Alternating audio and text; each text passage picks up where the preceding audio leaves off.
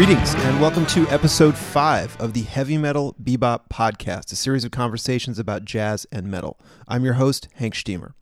So, as I mentioned before, the show is now live in Apple Podcasts. So, I encourage you to search for Heavy Metal Bebop there. And if you like what you hear, please consider subscribing and leaving a rating or review. And you can also check out the show at heavymetalbebop.podbean.com. That's heavymetalbebop.podbean.com.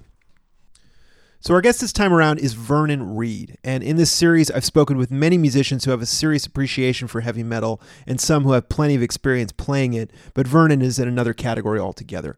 He's a genuine legend of the genre whose band Living Colour achieved household name status with their 1988 debut Vivid. And both before Living Colour and alongside it, he's worked on the cutting edge of jazz, playing with artists such as drummer Ronald Shannon Jackson and pianist Geri Allen, as well as in the project Spectrum Road, a tribute to the Tony Williams lifetime that featured Jack Bruce, John Medeski, and Cindy Blackman Santana. As we'll hear in this conversation, Vernon is someone who has a really refreshing perspective on genre. He's absorbed influences from rock, jazz, and beyond, and he's addressed each of these different vocabularies with reverence, but at the same time, he's avoided taking on any kind of stylistic bias that might limit his expression or appreciation. In that sense, he really embodies a certain kind of open mindedness that I've been trying to explore with these heavy metal bebop interviews, so I was thrilled to have a chance to speak with him. All right, let's get into it. I want to just say quick thank yous both to Kevin Calabro for facilitating this interview and Caroline Harrison for creating the new Heavy Metal Bebop logo, which you should be able to view in either Apple Podcasts or Podbean. You'll hear a little bit of Leave It Alone from Living Colour's 1993 album Stain, and after that, my conversation with Vernon Reid.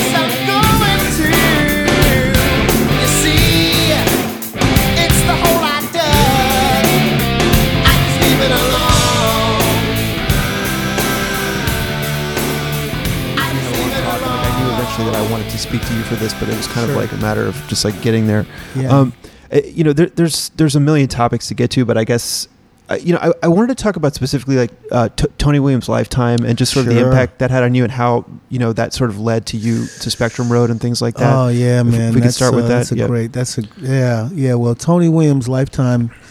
I mean, I became aware of Tony Williams because of my interest in Miles Davis, and um, and it's so kind of a little bit backwards in a way because I I became aware of Bitches Brew, and that was such an odd, unique experience. And then the the records that kind of came after that, like Live Evil, um, Filles de Kilimanjaro, you know, um, Filles de Kilimanjaro.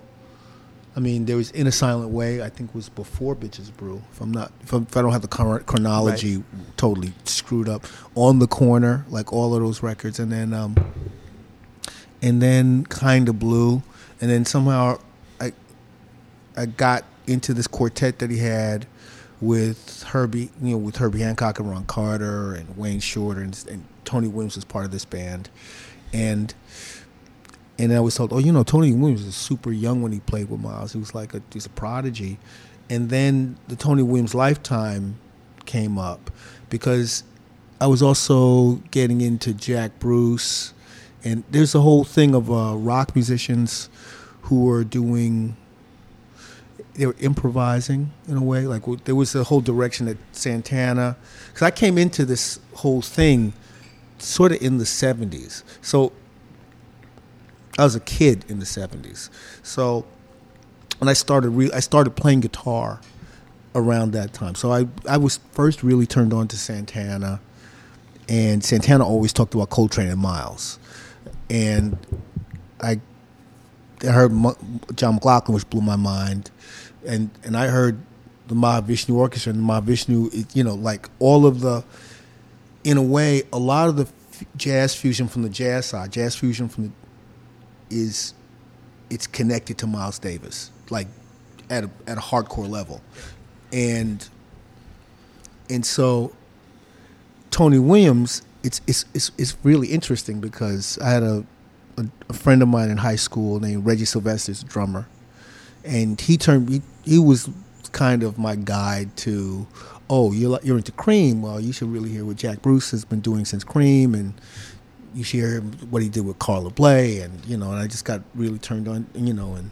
songs for Tailor and like all this stuff that like Jack Bruce is so wide ranging and he played in a version of Lifetime so and and it, so I don't know if I'm making any sense No, yeah, absolutely. I mean, I know there's a lot of currents to connect. yeah, with sometimes. Yeah. like going because it's it's it's kind of it's linear, but it's sort of not linear because I wasn't there at the beginning of the story, or I was too young. I wasn't paying attention.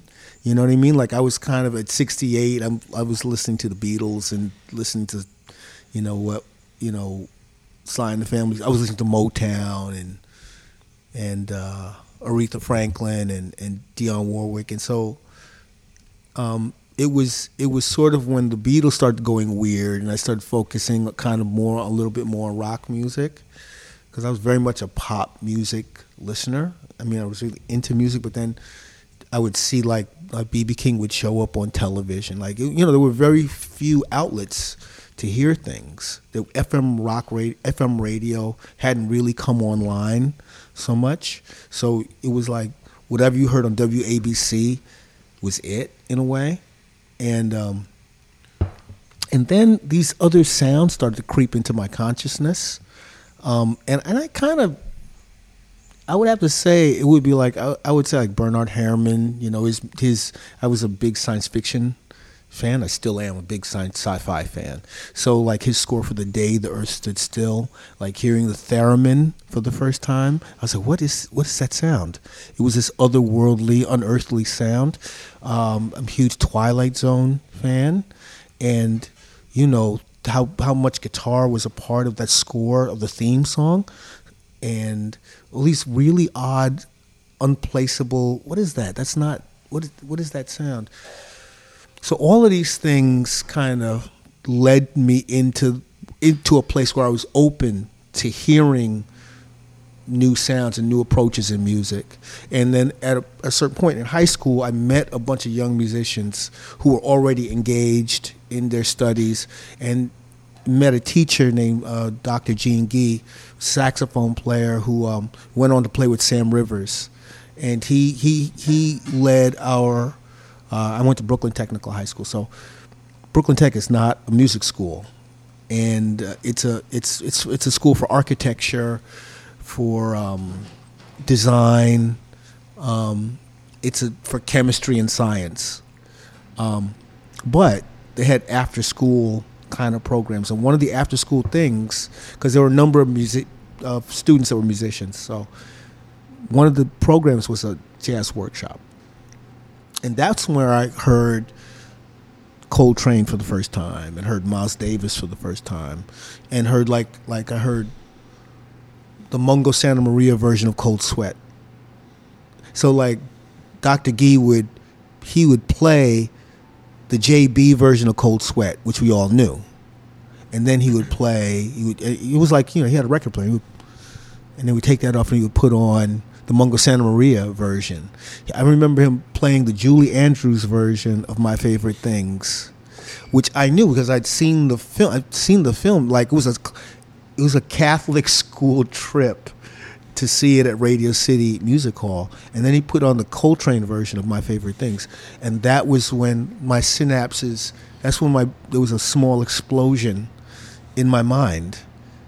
It completely turned me around. It turned me upside down, and it was and I, and and really, that was a moment that made me want to hear these other approaches, these other sounds, because Coltrane's version of My Favorite Things is actually not divorced from the Julie Andrews version of My Favorite Things, as opposed to, well, changes to Blow Over. I really felt that he was reinterpreting the lyrics and that he and he loved the song and that was a that was a big deal, in in the sense it was really interpretation. It wasn't like um, he wasn't being snide about it, or he wasn't being dismissive. He loved it, and that's why the power that piece has such power is because he loves the original, and you know, so on and so forth. So, just moving down the track, I was exposed to a lot of different things. I, I mean, I, I this is also at the same time I'm exposed to this. I was I, I was exposed to the band of gypsies, Jimi Hendrix. So this was all happening at the same time, and and and that destroyed the other hemisphere of my brain. Like hearing Machine Gun at a time. I heard Machine Gun at a time when the Vietnam War was still happening, and it was so terrifying. Like it seemed like the war would never end. I mean, of course, you know that wars do end, but when you're a kid and when you know that there's a thing called the draft and that people are going to this war and people are coming back in body bags and they're coming back really messed up. And it seemed like for a lot of us we were like this is gonna it's they're gonna get around to us. Like we're gonna it was it was irrational. But it was a very real fear when i was 16 17 years old. Anyway so i'm being bombarded with with with that and then hearing hearing really Abraxas and then Caravanserai. And Caravanserai is a record that had a massive impact because I was already a fan of Santana's because of Black Magic Woman. That's that was the way I came in. I heard that first, then I heard Machine Gun, which was utterly mind blowing. And then the Caravanserai thing, and then Miles, I was turned on to Miles Davis. I heard Coltrane, and then that led to Eric Dolphy, which, I mean, it was o- kind of overwhelming. It was amazing, and amazing period of exposure. And so, uh, Tony Williams was part of this kind of period where I was taking in all of this material that had been building up. See, the thing about it, it's like when you binge watch a show like people that follow the show from the first episode, they get all the parts of it. Say you ignore a show like like Game of Thrones, mm-hmm.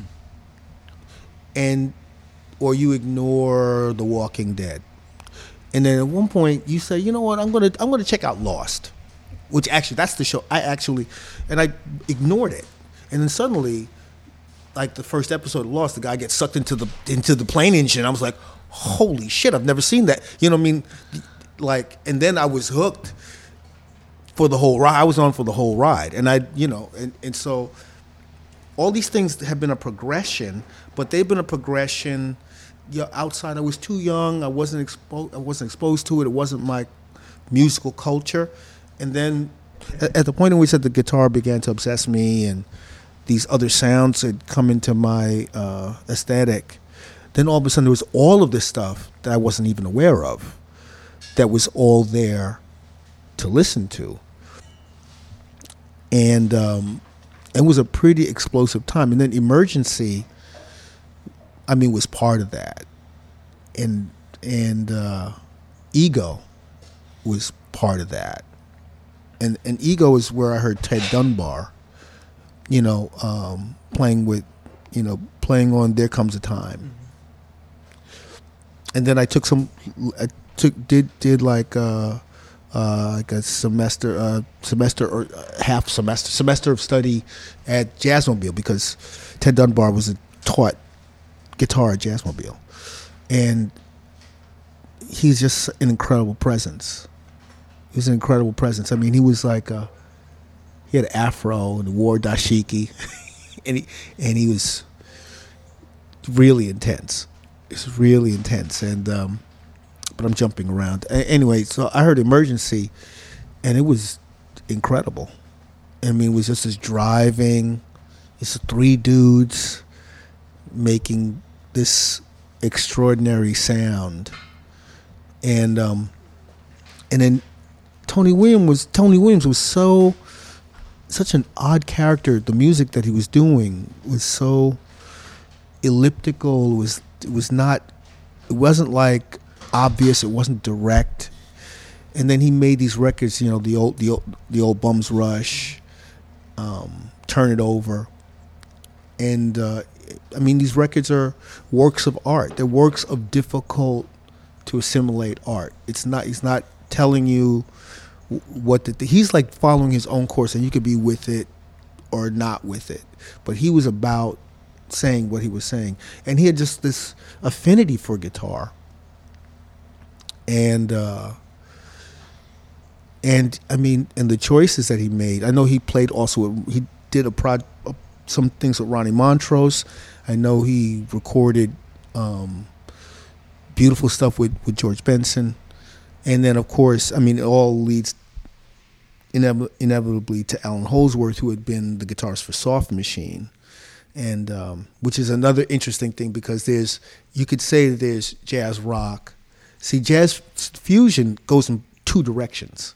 There's the fusion, the jazz rock fusion that's based primarily in jazz, which has a lot of different strains. You know, um, like uh, Cannonball Adderley's music that he was doing at the time. There was a whole R and B fusion that was also going along, and it, and really had it, had its roots in this in the '60s, and there was that fusion, and, and Joe Zawinul was a part of that because Joe Zawinul, he wrote Mercy, Mercy, Mercy, which is like gigantic hit, beautiful song. And then after his tenure with Miles Davis, you know, he started Weather Report. So there's all these interlocking, interlocking things. And and and the other point is that I'm making is there's also a rock, a rock jazz fusion, primarily based in rock and you know with with sensibilities towards jazz and improvisation. So I would say what Hendrix was doing, um, I mean, he was totally improvising based in based in blues, but based in R and B and blues. And R and B is itself as a, has a fusion of gospel, rhythm and blues, and jazz as part of its sensibility. So jazz is not divorced wholly. I mean, it's its own thing, but it's not wholly divorced from other musics. You hear elements of, of jazz or or say, harmonic sophistication in bunches of other musics as well. You hear it in country music, and you certainly hear it in R and B. So, um, I, one of the things about about Tony Williams is that Tony Williams was young so he was also a fan of the Beatles. He was a fan of pop music because this was a music that would have been very present for him as a young person, as well as being a, a kind of wunderkinder of jazz. And he assimilated all these different aesthetics and, and things in his music. And I think that's what's I think misunderstand understood when you hear a song like, I don't know, Million Dollar Legs or something. You know what I mean? Because that's it seems like it may seem like to some people like it's a cop out, but he was always there. He was never not there. He was just a complicated, um, mercurial character in music. He loved rock and roll music. He was a great rock drummer. I mean, he wasn't a guy that pl- played at it. He was about it, and that's the difference. I think a lot of times, you know, it's it's like like funk the feel of funk, the feel of blues, the feel of rock and roll music, the feel of jazz. You have to, if you don't feel that with integrity, like you have to want to be in the situation, or you could play at it because, oh, this is it. So, and there's a, a clear thing that's embedded when you hear music where it's being played at and when it's being played somebody that can play something but has uh, a contempt for it, that it doesn't translate. It contempt. There's a there's a a dangerous side effect of sophistication and uh, a certain kind of uh, didacticism. And one of the bad side effects is, is, is, is contempt for things that don't measure up to whatever is thought to be. And a lot of people miss things all the time. I think hip hop got missed by by people in R and B and in jazz. They they they thought, oh, that's kitty, that's kitty shit, you know, and they they they miss it. They miss what's essentially great about it. It's coming from people that are having an actual feeling about things, and there's an integrity that they're bringing that those people are bringing to the table. This is true of all styles of music. Someone that's really speaking in that language at whatever level of proficiency, there's a feeling of, and authenticity is really a, a, also a charged word, but the person that's making that music is feeling the thing they're feeling for real. They're not pretending to have that feeling. And that's one of the things is like when somebody's super skilled at something, you can pretend to have the feeling and still sound great, right? So pretending to have the feeling or having ironic distance, you know, like you playing the music at a remove while you're kind of simultaneously sneering and judging it I mean, that's part of the reason why we have things that sound good that are not good. They, they, they sound, it sounds competently played, but the heart's not in it.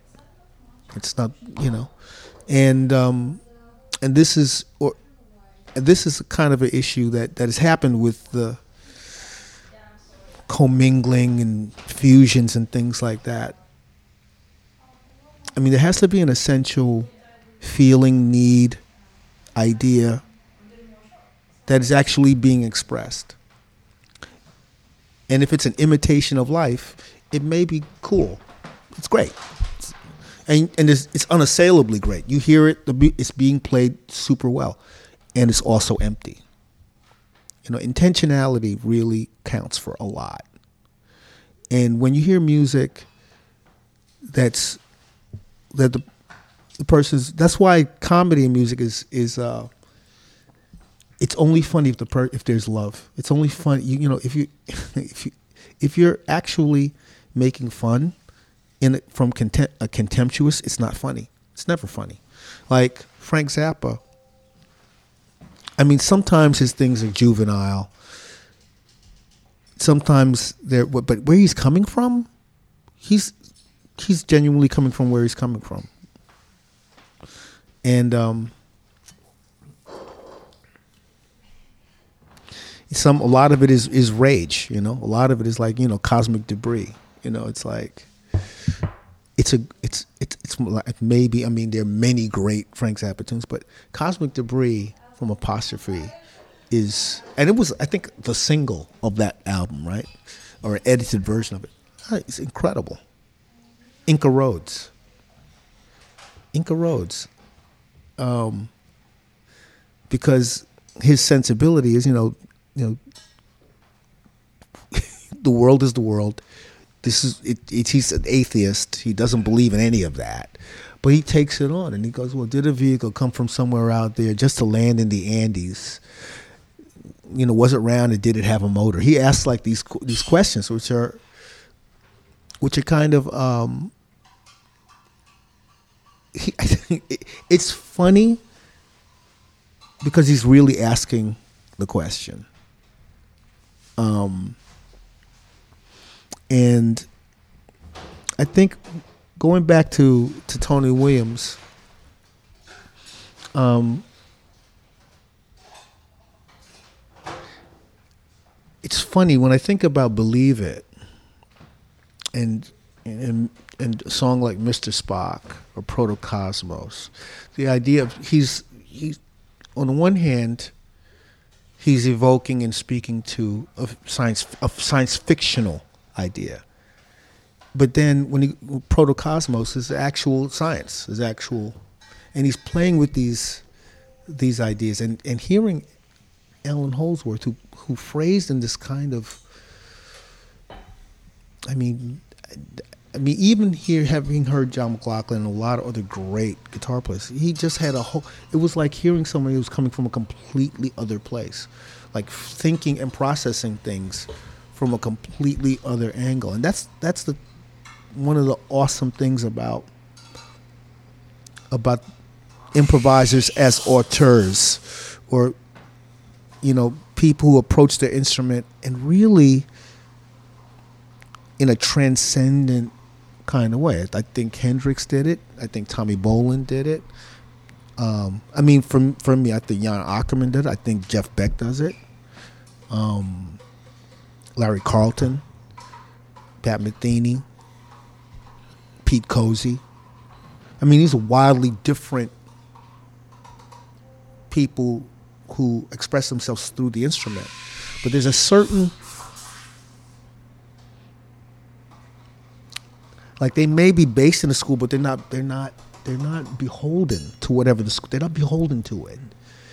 They're they're exploring what they're going where they're going and they're exploring where they're exploring. That's why like um, Adrian Belew was so arresting when I first heard him. I said, "What, what the, you know?" He because he he figured out a way of playing, but also playing the sounds as well as his playing because his playing is brilliant, but he also is brill- brilliantly playing the sounds that he's using, playing playing the effects in a way that, in his own way, the way in a way that Hendrix you know, he there was no boundaries. It's like noise and melody had equal weight. I mean, in in a sense, Hendrix was very harmonic in that way. He wasn't, he you know, the guitar could be roaring like he took roaring feedback, and other people did feedback, but feedback was an essential. He used it as an essential component of his improvising, like sheets of sound, which which made Hendrix very relatable to Coltrane to me. I'm just blah blah blah. No, no. I mean, this, this, yeah. I, I feel like you're touching on like so much that you know that that I want to get to, but like you know that. sorry, I, I, I No, no, haven't no, no, no, no, no. It was, it was, yeah. I mean, th- this is sort of right, right where I want to be with with the conversation. But like, Yeah.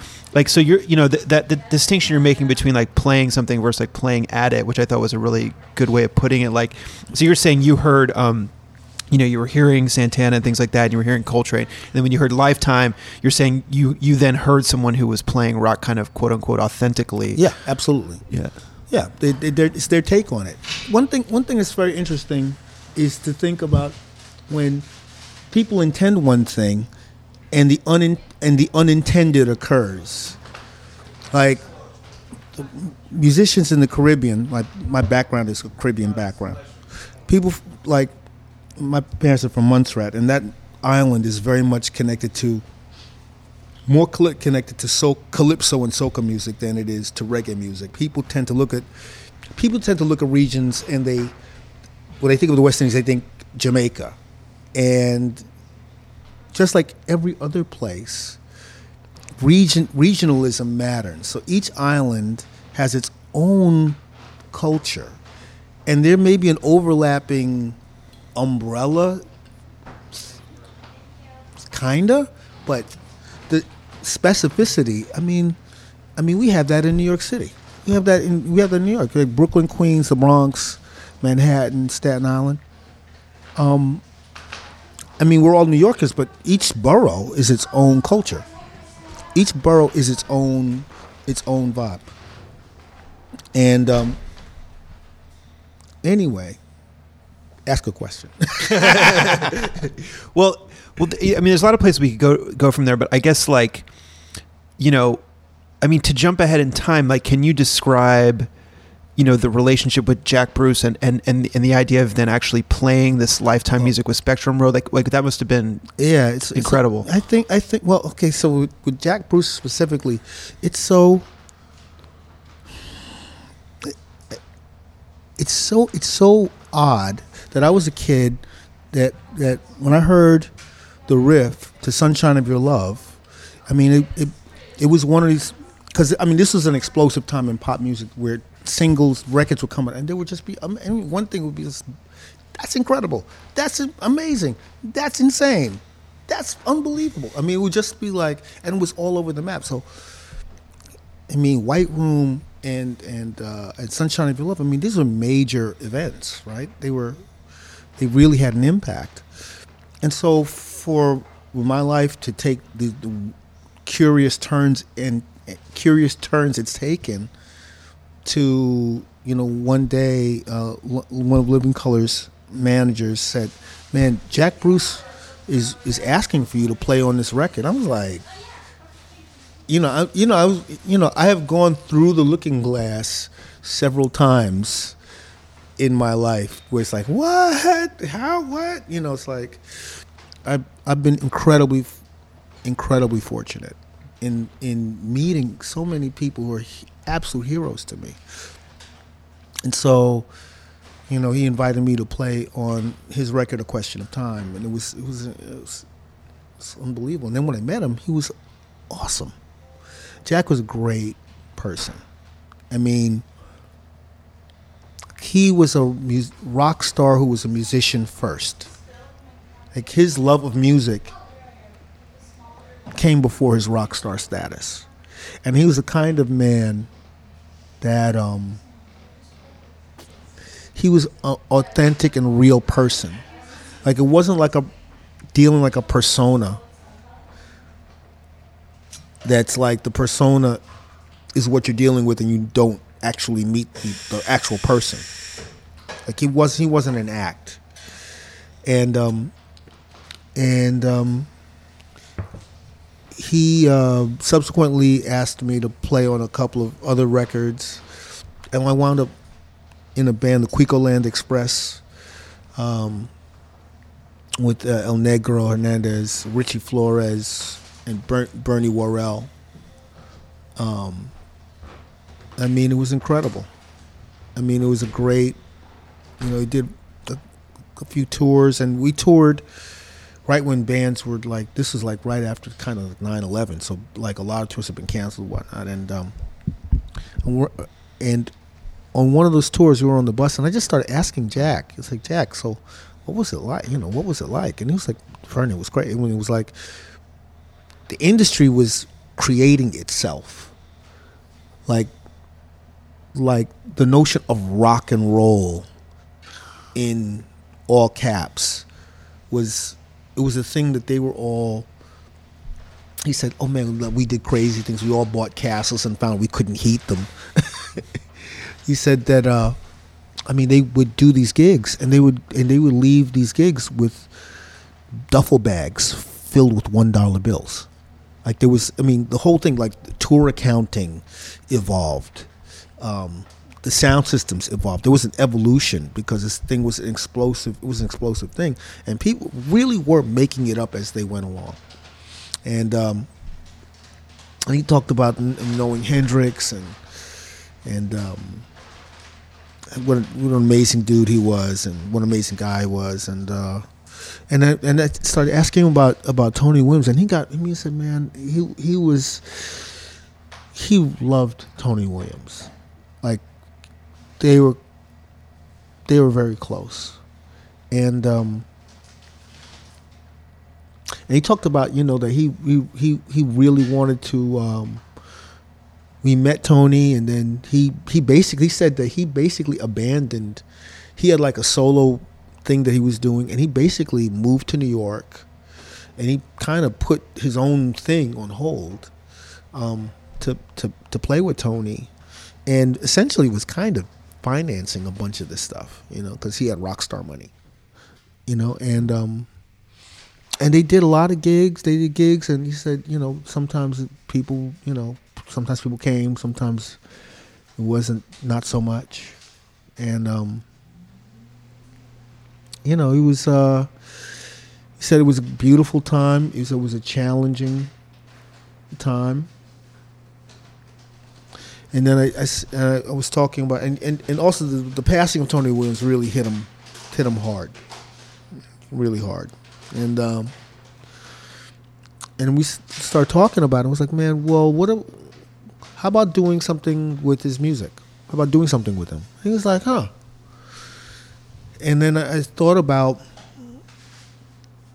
other people that would be involved, and I immediately thought of Cindy Blackman, um, who was a huge. I mean, she was a real Tony acolyte, and uh, and then John Medeski, who I was familiar with from Medeski, Martin, and Wood, and I met John when Medeski Martin Wood had been, you know, playing a lot of CBGBs. It was it was kind of the re, a rebirth, a kind of rebirth of of rock audiences being exposed to jazz and digging it. Because there was a kind of a thing that was happening with the Knitting Factory and the CBGB's Gallery, which was the which was the venue net right next to CBGB's, and they would have these gigs in the basement of the CBGB's Gallery because it was an art gallery. So the the rock club was functioning as the club as the club that it was, and and the other thing is that you know Hilly Kristal. Hilly Kristal was the the manager of the Vanguard was a day manager. Like he was, he worked at the Vanguard. So there's a whole con- connection between his sensibility, in in a way. Hilly's sensibility was wide open to things because you know he had uh, Bill Laswell and Material, and had Curlew and the Decoding Society played a gig at CBGB's, and so he was. Hilly already had an ear for because he he he heard Coltrane. He worked at the, at the Vanguard when Coltrane was doing his thing.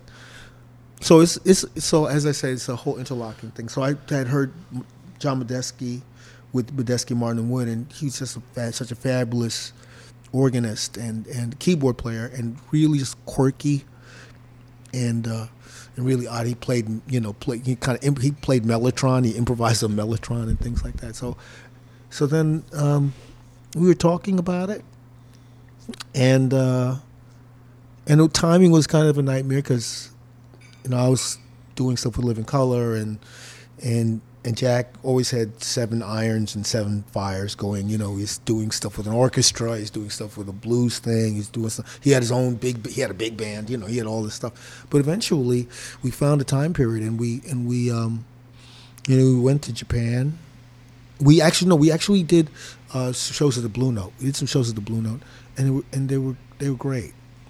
It was really they were great shows, and uh, we we'd gone to Japan, and and we managed to to to to set aside a little time to get into the studio, and so he made himself available for it. I mean, that's the thing; he didn't have to.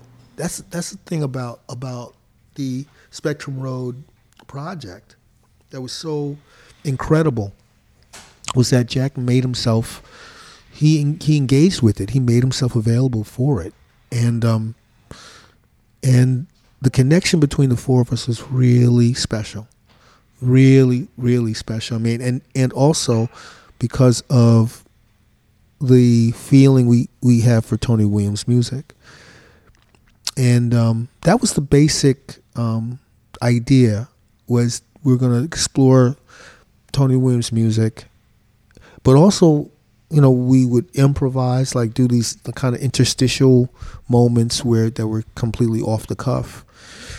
And then it was a funny thing. We um and then we threw in politician. Um to set and that was great. It's like one of my favorite cream songs. And uh and that was really great. And then we were playing at um yoshi's out in Oakland, and uh, Cindy had, I mean, I think they were. She was married, had married Carlos, and uh, and I think they had been married for about a year, and Carlos came to every show. You know what I mean? And so it was just this incredible things like here in a band with Jack Bruce, and then Carlos. who inspired me to play the guitar in the first place is there. And I mean, there's his PRS right there, and there's the boogie amp, and uh, and he jammed with us. And then and then this first night, you know, he played the blues, whatever. And the second night, he just broke into "Sunshine of Your Love." it's like holy, holy shit! it was a freaky, freaky thing. And then the first time that that Carlos sat in, it turned out that that was the first time the two, that Jack and Carlos had ever played together, and I was like, "How was that?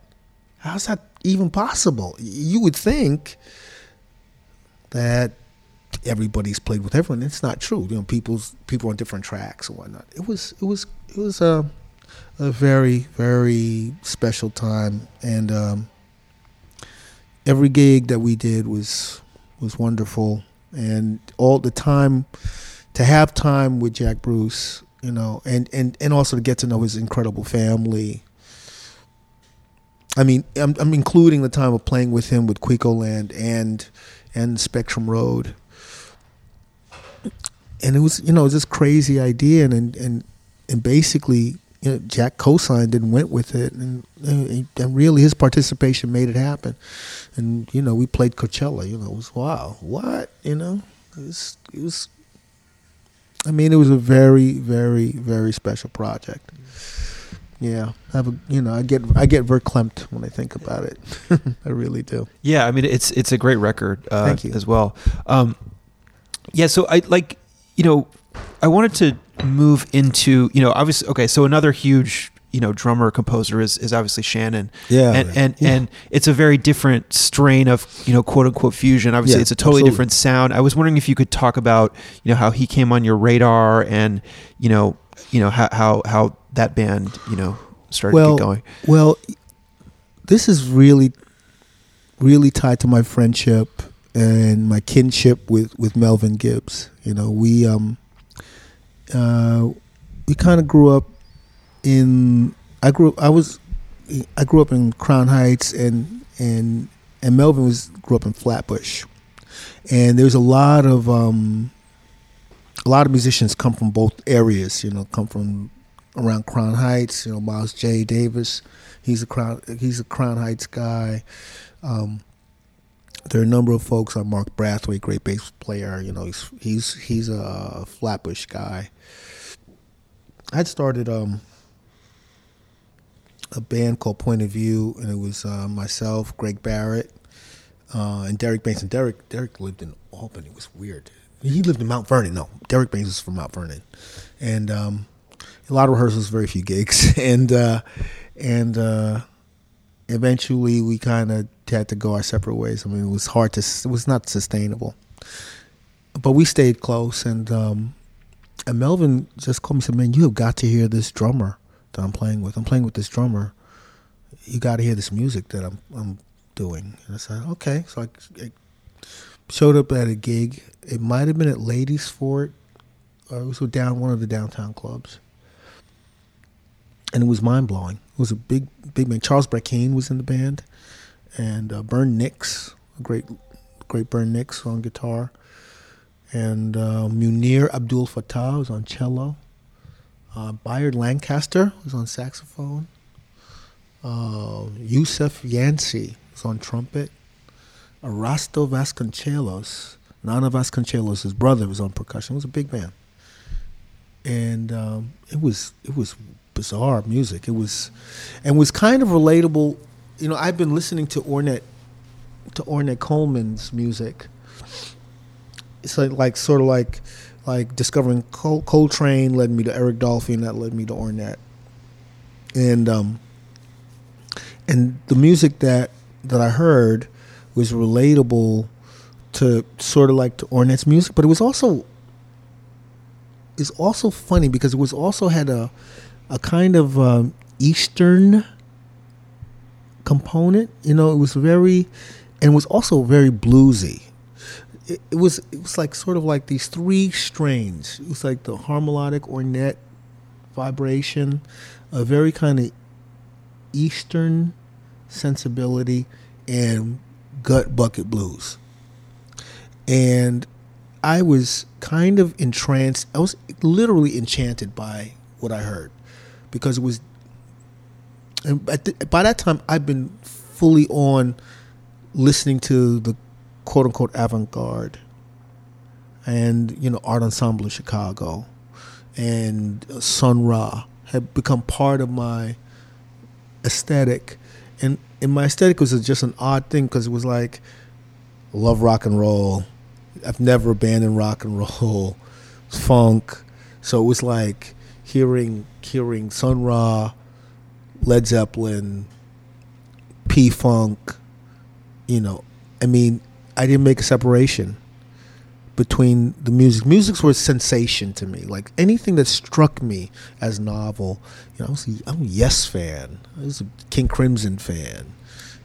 Uh, uh, Focus, Gentle Giant, like all of these things, which range from kind of in a sense, 20 Zappa, you know, kind of 20th century classical to all the way to full on shrieking, you know, like, you know, like I, I developed an aesthetic and a feeling for all. And then it, I didn't, I didn't abandon James Brown and Cool and the Gang, Sly Stone. I loved anything that I loved in music. I didn't abandon it.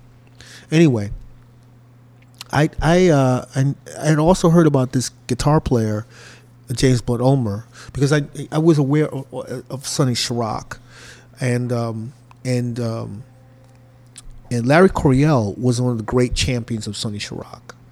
Like he like Larry Coryell is also figures really big time in this thing because he he was contemporaneous with Hendrix. Like he knew, you know, he was around when Hendrix was running. He was kind of a jazz wunderkinder himself as a prodigy, and he acknowledged both.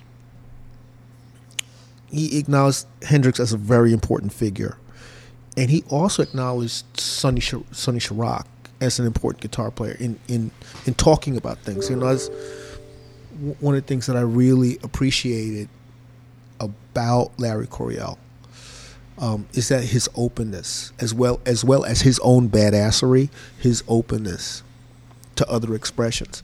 So at this time, there was a series, uh, Jazz at the Public, and uh, um, David Murray and Ntozake Shange, the the great poet who, who we just passed, she just passed, like uh, Dave, David Murray and Ntozake Shange from Oakland, and they and they kind of got together with Joseph Papp, and they kind of engineered this thing where, where cats would play at the public theater. And there was this gig that was the um, James Blood Ulmer Quartet, which was David Murray, Shannon Jackson, and Amin Ali on bass. So I went and and and and bought a ticket and went to the show. And it was just mind blowing because that was my first time I saw James Blood Ulmer live, and it was. I mean, I I didn't even know what I. It was nonlinear. It was incredibly powerful. It was also a kind of music that was um, it was connected to blues, but it wasn't blues. It was connected in a way to Ornette's music, but it was different than Ornette's music, and uh, it, was, it was pretty mind blowing. And and Col- and um, Shannon was powering the whole thing, and Shannon was out. So in the first setting, it was hearing his compositions and hearing him in the midst of all of his. He had a large ensemble, but hearing him at the public was hearing him just raw. It's just four dudes going to the edge of the plant, going to the edge of the the, the, the protocosmos. It went all the way in, and I just uh, uh, uh, stepped to Shannon and said, "Man, I, you know, I, I'm I'm a friend of Melvin's, and, and you're incredible." You know, and he just looked at me. He's like, "What? Ooh, what?" And then about a week or two later, Melvin calls me and says, "Man, um, Shannon wants to hear you play." You know, Shannon, you know, I, I was like, "Wow," and it was funny because I was I had been in in a um, in a in an R&B band that was led by this very successful. He became very successful. Um, this uh, keyboard keyboardist and vocalist named uh, Kashif Salim, and he, he's known mainly as Kashif. And and I had uh, moved away from home. I had an apartment with the drummer in the band, and um, and we were getting ready to do the showcase and it was a lot of rehearsals, blah blah blah, this that and thing. I was working part time, and and the drummer and I both got fired. I used to get into fights with Kashif about rock music and rock music as a black music. We had real conflict um, about that, and uh, and I got the word. We'd done a showcase and was and and then the A&R man that that was there, he was, I'm down, let's do this thing. Then he got fired, and then I think uh, she, she he said, you know, I'm just gonna go in a whole other direction. So I got fired from that gig, and I'm going, oh, okay, so what happens now? And then Melvin called and said, you gotta you know, got to hear this dude. So hear this this this this uh, drummer, and I went, and I'm blown away, and then I I went. I was terrified. It was a kind of audition thing. I was totally. So he started to play, and I was playing my busted up, half-assed Bill Connors licks, you know.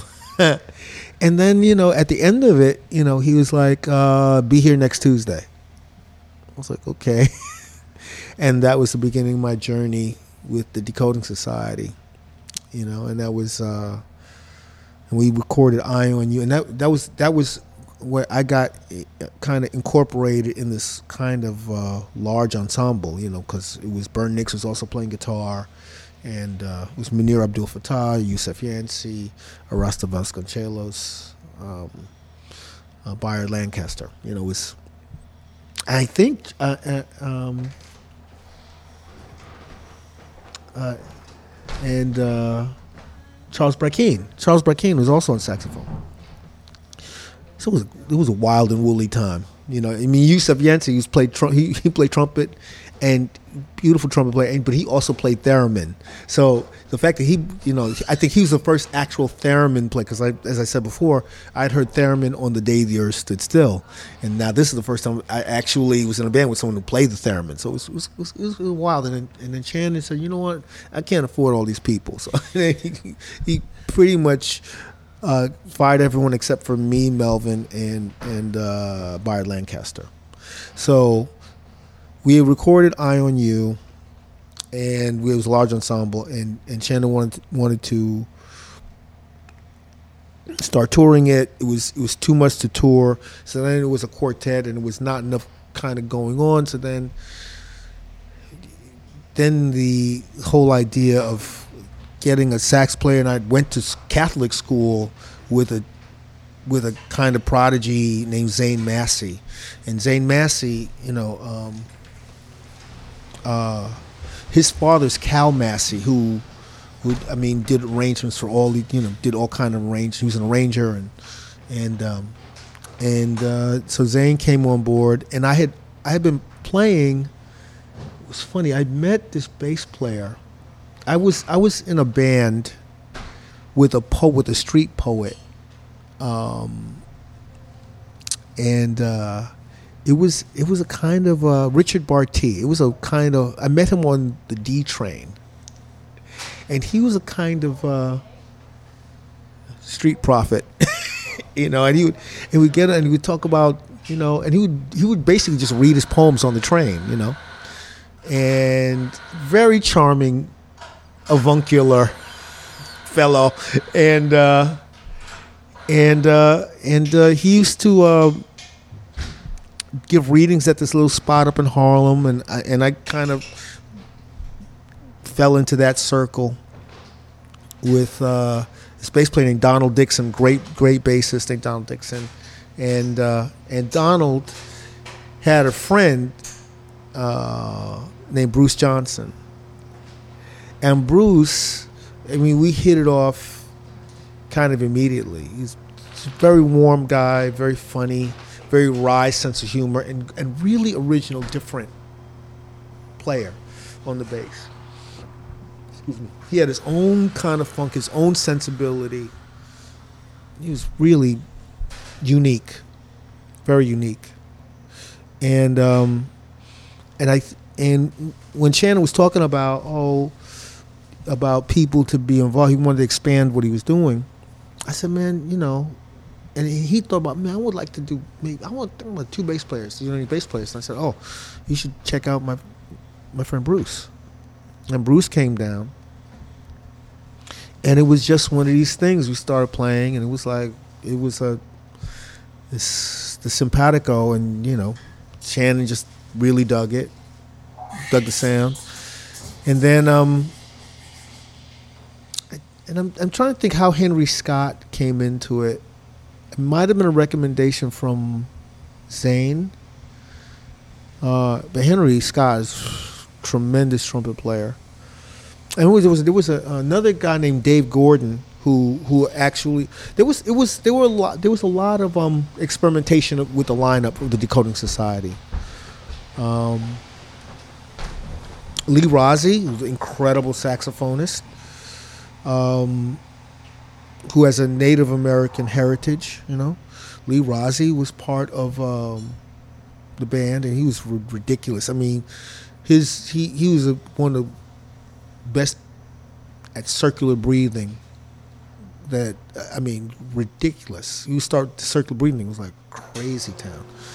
Um, yeah, so uh, for a time there was Lee Rozie was in the band, and uh, it was it was killer. It was a it was a crazy ride. It was. Shannon's very prolific composer, um, and and and he he had this exactly interesting. I'd say these three strains. You know, he was a, also his spirituality informed. He was Buddhist, so the Eastern um, component was very strong in his music. The Texas blues, you know, he's from Fort Worth, Texas. He's, I mean, he's from, I believe, Ornette's from Fort Worth, and Chan is from the same town. So that kind of Texas blues and the Southern vibration was very much in his music. And then the kind of, uh, kind of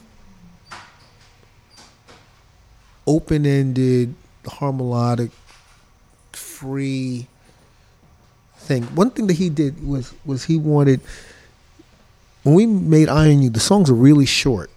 He wanted to do these things where he, you play got in, got out. He said, I don't want to do the Coltrane thing. I don't want Cat playing for two hours, you know, just kind of go boom, boom, boom. So he had these like kind of like almost like vignette things when we recorded that first album. He was, you know, he was also he was really into Miles Davis though. He's, you know, he was into um, Miles Davis's presence, his style, the way he carried himself. Now, Miles Davis was was very much informed a whole generation of dudes of how they comported themselves. It was a kind of cool, you know, this idea of um, just being a cool, cool pimp, pretty much, you know.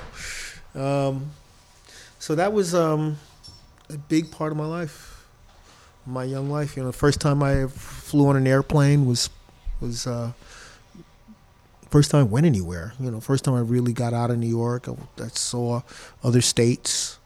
The first time I went to Europe, that was all. You know, Shannon Shannon's uh, sensibility really influenced me a lot, and um, the fact that he was very much an outsider, like like decoding society. The title, he was like, you know, that there's a everything was meta. You know, in a way, before the internet thing and before memes, he was really decoding society was there. He's like he's he Shannon used to say, "It ain't what you think it is," and he said, and and and that really has stayed with me. You know. He was also kind of a conspiracy theorist too. He would kind of go into he would kind of go into the Knights of Malta. He would kind of he would, he would occasionally go down those rabbit holes, you know.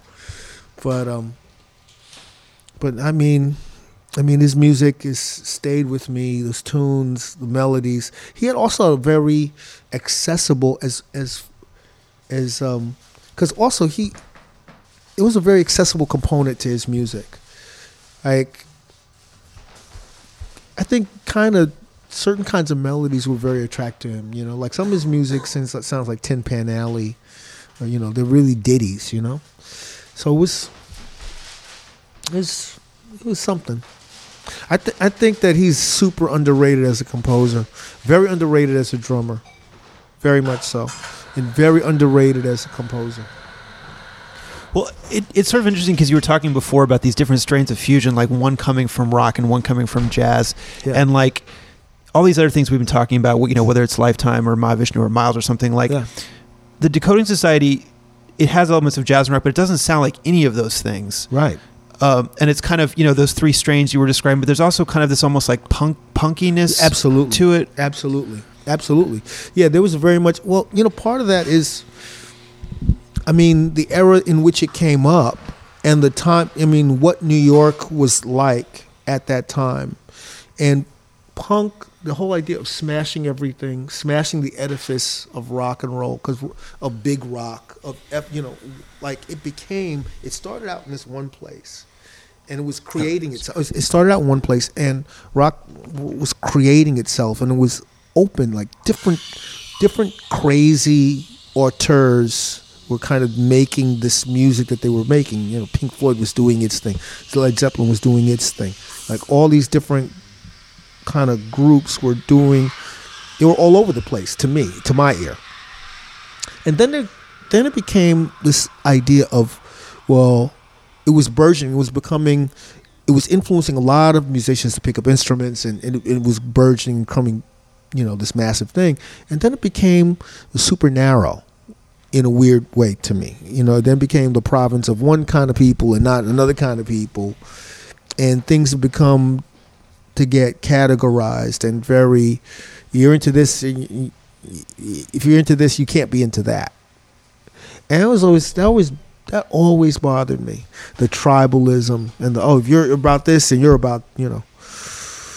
And punk on a level kind of emerged to kind of, you know, smash all of that. And uh, and that was very much a feeling in New York at that time. We're talking about from the late seventies into the into the eighties, certainly into the middle eighties. And you know that was centered in places like CBGB's, the Mud Club. You know, bands like the Talking Heads were coming up, and uh, you know the things that Brian Eno do- Eno was doing with the Talking Heads, and all of these kind of things were just emerging. And then you know, like the Bad Brains from DC, you know, and, and the punk thing led ultimately to the beginnings of the hardcore thing. And then bands like Black Flag were coming into the mix. And it's funny because when I think about um, the Inner Mounting Flame, the Mahavishnu record, like that to me is is a very punk. It it feels very punk to me. It feels very um. It's it's it's passionate. It's rude, unintentionally rude. It's not meant to be rude, you know, but it's a very passionate, very directed kind of music. Um, and in its own way, it's it's very insouciant. You know what I mean? And the sound of it is is very. It's a really raw sounding record, and for me, it's very much a punk jazz record. So it's not completely unrelatable to Nevermind the Bollocks. Here's the Sex Pistols. I mean, if you if you listen to it from a certain sensibility, you can hear the connections. If you approach it from no, this is this is this. That's what I mean. The unintended. It's like the punkness of the inner mounting flame is an unintended aspect of it. It's not intended to be that thing, but it you can approach it and hear it from that place. Um, the way that you know believe it is has got a prog component. It's got its own kind of um, alternative component to it.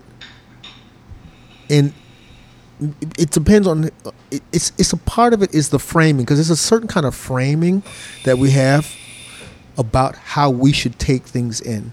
But if you ex- let go of the framing and hear the sounds as sounds and make your own correlations to them then then then those you know the, those distinctions kind of fall away and to me and that's my own crackpot idea but Well, no, I mean, I, I think it's absolutely the case, and I think it's one of the reasons that early Mahavishnu stands out so much from like later fusion is because there was that element of like grit and rawness. raw. I mean, Yeah. Mahavishnu is incredibly influ- is much more influential than it's given credit for. I mean, I think the effect that Mahavishnu had on the Bad Brains, the effect of Mahavishnu. If you if you heard, I, I actually saw Black Flag with Greg with Greg Ginn, you know what I mean, and it struck me as oh this is I mean it's not it this struck me as as a kind of fusion a kind of super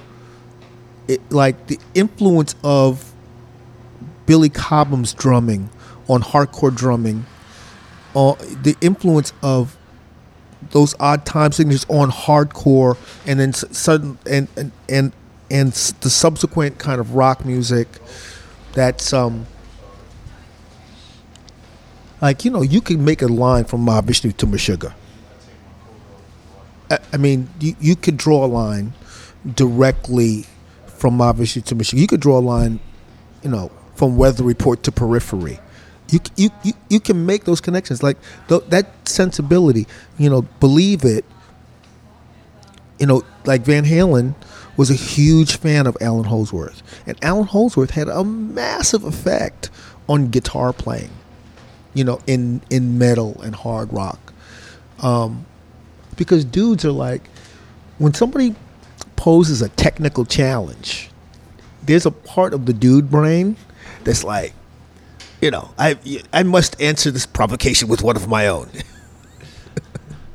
I mean, it's it's very much like that, and the unintended consequence of that.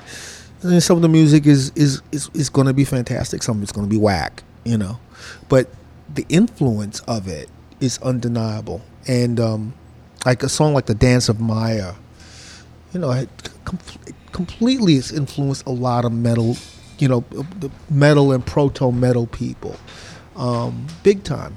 You know, I mean, it certainly influenced. It certainly influenced. Think of the influence that it had on Jeff Beck. Like Jeff Beck, like Jeff Beck working with Jan Hammer is a direct outgrowth of that exposure. You know, Jan Hammer, like, if you listen to Jeff Beck's phrasing, Jan Hammer, the way he played the mini moog, the way he played his leads, his kind of phrasing, so attracted Jeff Beck or so affect, affected him. You start to hear that kind of influence on a, a kind of cross instrumental influence on certainly on kind of improvising that Jeff Beck was doing at that time. And Jeff Beck is a, a huge, huge influencer. So when somebody who's an influencer is influenced, then it then that influence spreads itself down the line. Down the line. I, I mean, at this juncture, I want to bring up Tommy Bolin because Tommy Bolin is. Tr- I mean, what an incredible loss. I mean, because Tommy Bolin, he was, and he was very much like Hendrix in that he was not intimidated by the label jazz. Like he was going to play something. Like he, that's the feeling I got from listening to Spectrum. It's like he was just going to do what he was doing, and certainly that was also part of what made Hendrix so interesting to Miles Davis. Because I think Miles heard in Hendrix, oh, he's just he don't care about none of these labels. He's going to play and that's the and that's the the part of the thing that makes him that made a Hendrix or a Tom Bolin in those contexts very interesting. Because they weren't like okay I gotta play you know they weren't thinking oh I need to play this kind of material over those chords. They're gonna play whatever they hear. Regardless of whether right or wrong quote unquote they're gonna play. This is one of the things that I think that Larry Coryell appreciated about Hendrix as well. You know that sense of I'm I'm gonna I'm approaching this from where I am, not where I want to be or where I should be. I'm doing what I'm doing, and the I'm doing what I'm doing thing is something that's very it's a very dynamic.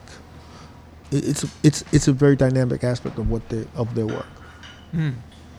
And yeah, which which would obviously apply to someone like Shannon because he's not trying to be Billy Cobham or something like that. You know, it's almost like it's almost like some kind of opposite end of the spectrum, which ties into that punk thing we were talking about. You, you know this this is the thing, and part of the thing is part part of the thing is that people were reacting. Well, I ain't doing that. I get it. You know, like a lot of the things that we love that are great are the outgrowth of competitions and and and uh, people they get a bug up their butt about this or that, and they they're gonna act it out on their instrument, and whatever that meant for them, was a kind of uh, net benefit for us. You know, so that's that's uh, like all of the great R and B music. The music, you know, all that music is regional music. That's music from Oakland. That's music from Philly. That's music from Detroit. That's music from Florida. That's music from Chicago. And the thing to remember is these are all artists. They're all trying to make it happen for themselves. So they're they're in co- literally in competition with each other. Who could be the most interesting? Who could have the most hooks? Who could have the coolest this or that happening? And in the aggregate, it's it's it, it's because of these independent labels and these people competing, and you know, I, I can do a slick at the oh, you doing that? You know, I'm gonna do this. And the listener got the benefit of just these really talented people trying to get their attention. Everyone was trying to get the, the audience's attention, and just it became this wonderful. Uh, was content, a contentious. Imagine a, a bouquet a bouquet of flowers all in contention. That's what we. That was the benefit for for for the listener, and um.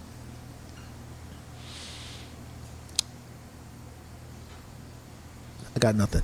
well, yeah, I mean, I guess I guess it's it's really interesting to think about coming from that place where you were describing the Decoding Society having all these different influences and taking in, you know, uh, James Blood Ulmer, taking in Sharrock, having all of the Zeppelin and the and the Cream and everything. Like, I, I'm kind of curious about these initial ideas about coming out of that, like the initial ideas of Living Colour. Like, what what was it?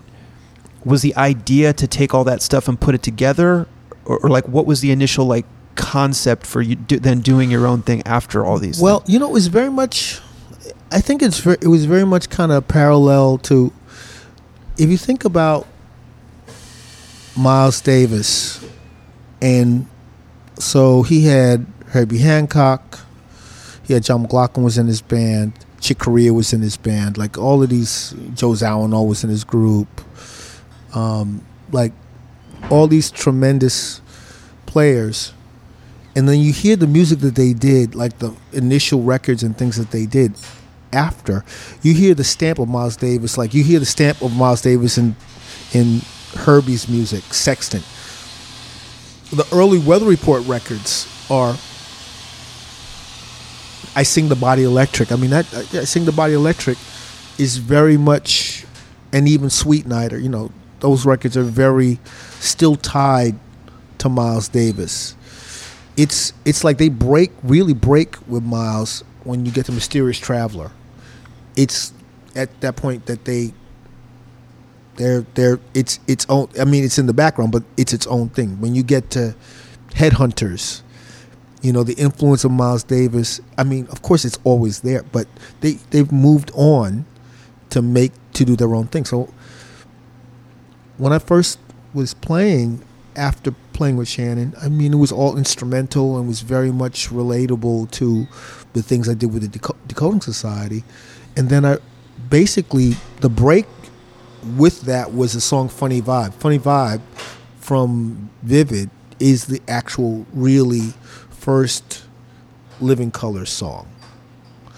Um, even the song I Want to Know was from a previous, you know, I, I, I was in a band with, um, uh, uh, with Raymond Jones, a keyboard player who he played on Good Times. He played the Rhodes part in Good Times, and and I went to high school with him, and he turned me on to music like Peter Gabriel and XTC, and you know he turned me on to a lot of music, and um, but that song is kind of a holdover from a previous project, but but Funny Pop is the song that st- started to define li- the Living Colour style, and that was basically I was enraged. I mean, you know, I, I mean, I went into a department store. I got into an elevator. I was in a great mood. I was for something.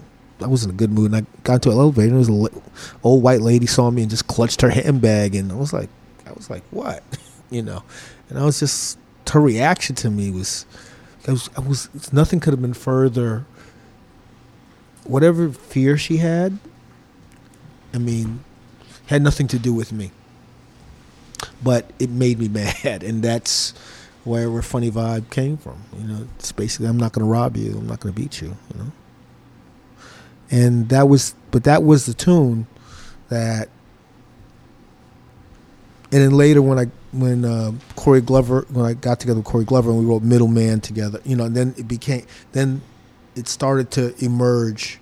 But you know, Living Colour at first it was Vernon Reid Trio, then it was Vernon Reid's Living Colour, and it was all because my framing was having been in a band. I was in Shannon's band for six years, so his sensibility, even though rock was a part of my mindset the whole time, I've been fully engaged in this composer, the leader, this his music and the way he did things. So I coming out, I kind of was I was still in that framework, and then I had to move away from that framework. And basically, uh, what was crucial, what was very crucial, was CBGB's as as the arena in which it was the it was the proof it was the laboratory or it was the ground in which all of those changes happened like you know Hilly just kept booking the project, kept booking the band as it evolved. And we played in a lot of different places. We played at the old Lone Star Cafe, played at Tramps, played at Danceteria. But but CBGB's was the the place where the band really developed. You know, I give I give that place I mean Living Colour wouldn't have happened without that that that place. And and, and certainly Hilly, Kristal, you know, um, you know. I mean, he was the one that was booking bands that other places wouldn't book. Well, I I have a couple questions about that. So you were talking about sort of this early phase of it, and I had seen, you know, different places. There's listings of kind of some people you were playing with early on that group, Yeah. and a lot of these people are you know who we know as jazz musicians. Like I, I saw Verona Clough was on there, Geri Well, Allen, people Geri like that. Allen, So so was was there were there things happening under the umbrella of Living Colour that were sort of more of a jazz thing? Well, or- well, it was it was kind of like I was connected to these just wonderful people, and um, I mean, this is also right around the time of the beginning of the Black Rock Coalition, and um, and Mel, you know, and, and then Melvin. It's funny because Melvin and I both left. The other thing is Melvin and I both played in in Defunct, so that was another part of the Joe Bowie's project, Joe Bowie's band Defunct, and I was one of like five alternate guitar players. There was like a bunch of different cats that knew the tunes and would do the gig, and um, and and Melvin was a part of both of those bands, and so when both of our tenures ended with Shannon, um, it was interesting that both of you know both of our things went in a rock direction. Like he started his band, I and I, um, with his with his partner DK Dyson, and uh, that included like uh, like guitar player Andre LaSalle, who was somebody I knew from the Brooklyn Run-ins, you know, and his background is Trinidadian, and he's a tremendous guitar player in his own right. And uh, and in fact, Melvin, I and I was the only other group. It was the first band, like rock band, to have a DJ as a regular member. Like the only other thing that was happening was the Rockit Band, Herbie's Rockit Band with D with with with with DXT.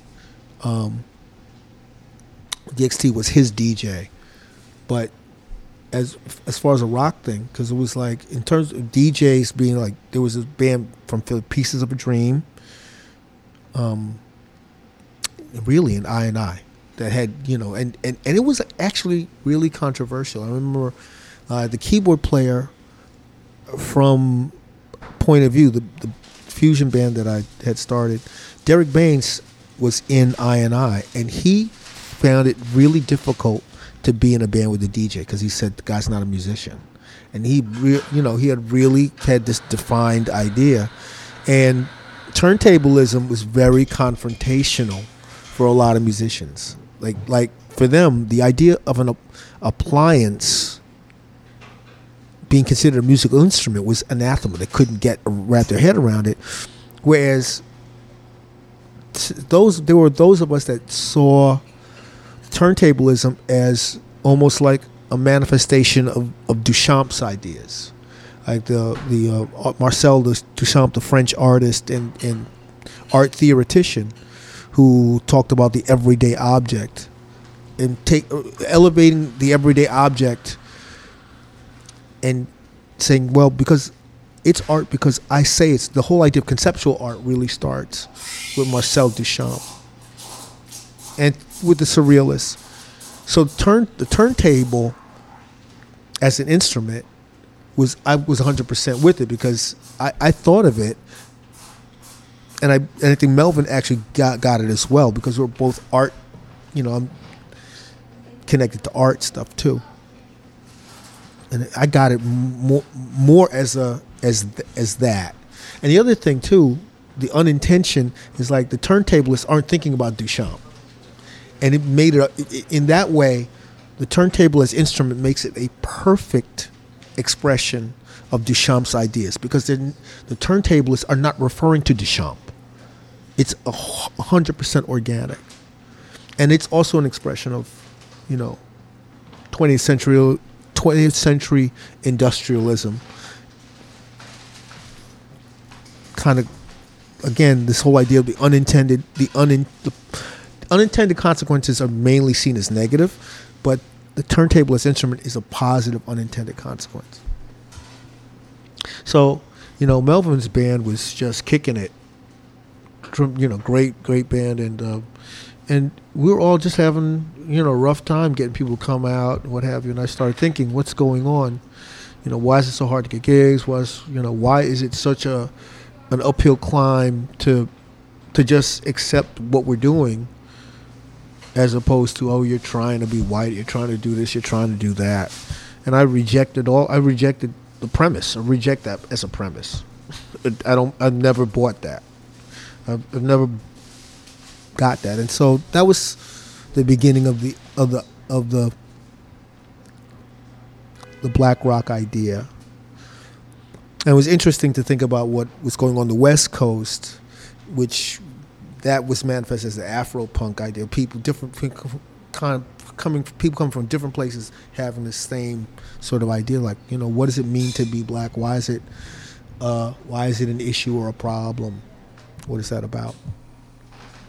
So all that was happening like in the middle '80s, and that was also be- the beginning of, in a weird in a weird way.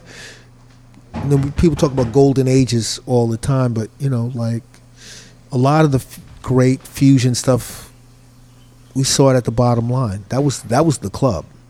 You know, that was, you know, like seen so many great ensembles, you know, um, and uh, saw Cobham there many times. You know, saw Tony Williams there, saw Allan Holdsworth there, so saw you know uh, uh, Brian Auger. Brian Auger had a great band the Oblivion Express. Yeah, you know, and um, I mean, New York was such a place for live music, um, and it's very um, because of the fact that big money, the real estate, the rents and things like that, you know, just kind of smashed all of it, smashed it all to pieces. It's really very sad one of the things I want to talk about, like we, you know, we've been sort of coming coming at this a little bit from the jazz side, fusion things like that. Like obviously, you know, one of the most striking things about early Living Colour and, and all of it is, is is the heaviness of it is, oh, is, yeah. is sort of the the metal the, the that absolutely. So I'm I'm wondering if you can just talk to me about you know your background in, in I guess quote unquote metal and how that made its well, way well, into that music. I mean that was I mean that actually like I say it starts starts with Hendrix and then goes into hearing Sabbath. And see, also part of it was exposure on television too, because like, like I saw things like Sabbath and Led Zeppelin on television, mm-hmm. as well as hearing the records, and and once and also it was radio. Or, sorry, radio oh, stations. Okay, yeah. Well, the thing is, we had amazing radio in um in New York, so WNEW was the premier rock station, and and and you heard of just a variety of music from from that station. You know, WBLS was primarily R&B, black music, but occasionally you would hear really interesting music from from that side. Also, I'm, I'm also I'm in high school. I met, you know, it's the first time I heard that Al- the Allman Brothers. So that's not metal, but it's the first time I heard this these musics. The first time I I, I was exposed to bands like Yes, and and so on and so forth.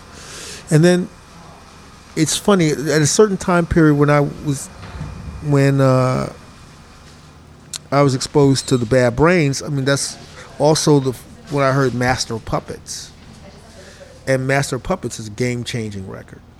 You know, it's because it was it was much younger.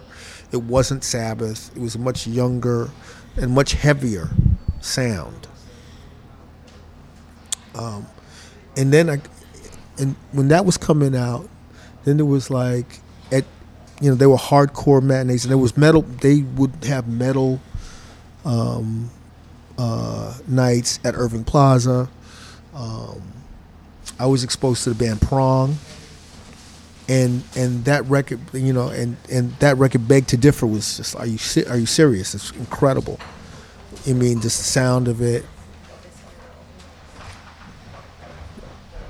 Um, that was a that was a kind of a big deal, and uh, so that's kind of where I started, you know, started hearing, and also I had uh, people in my life who were really into metal.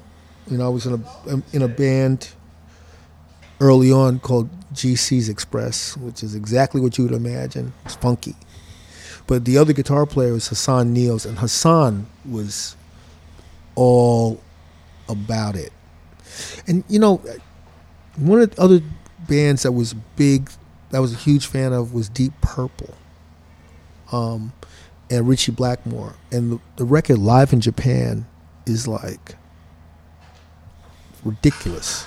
It's ridiculous. You know, just, so that that sound, um, the power and the glory, if you will, kind of came into my aesthetic.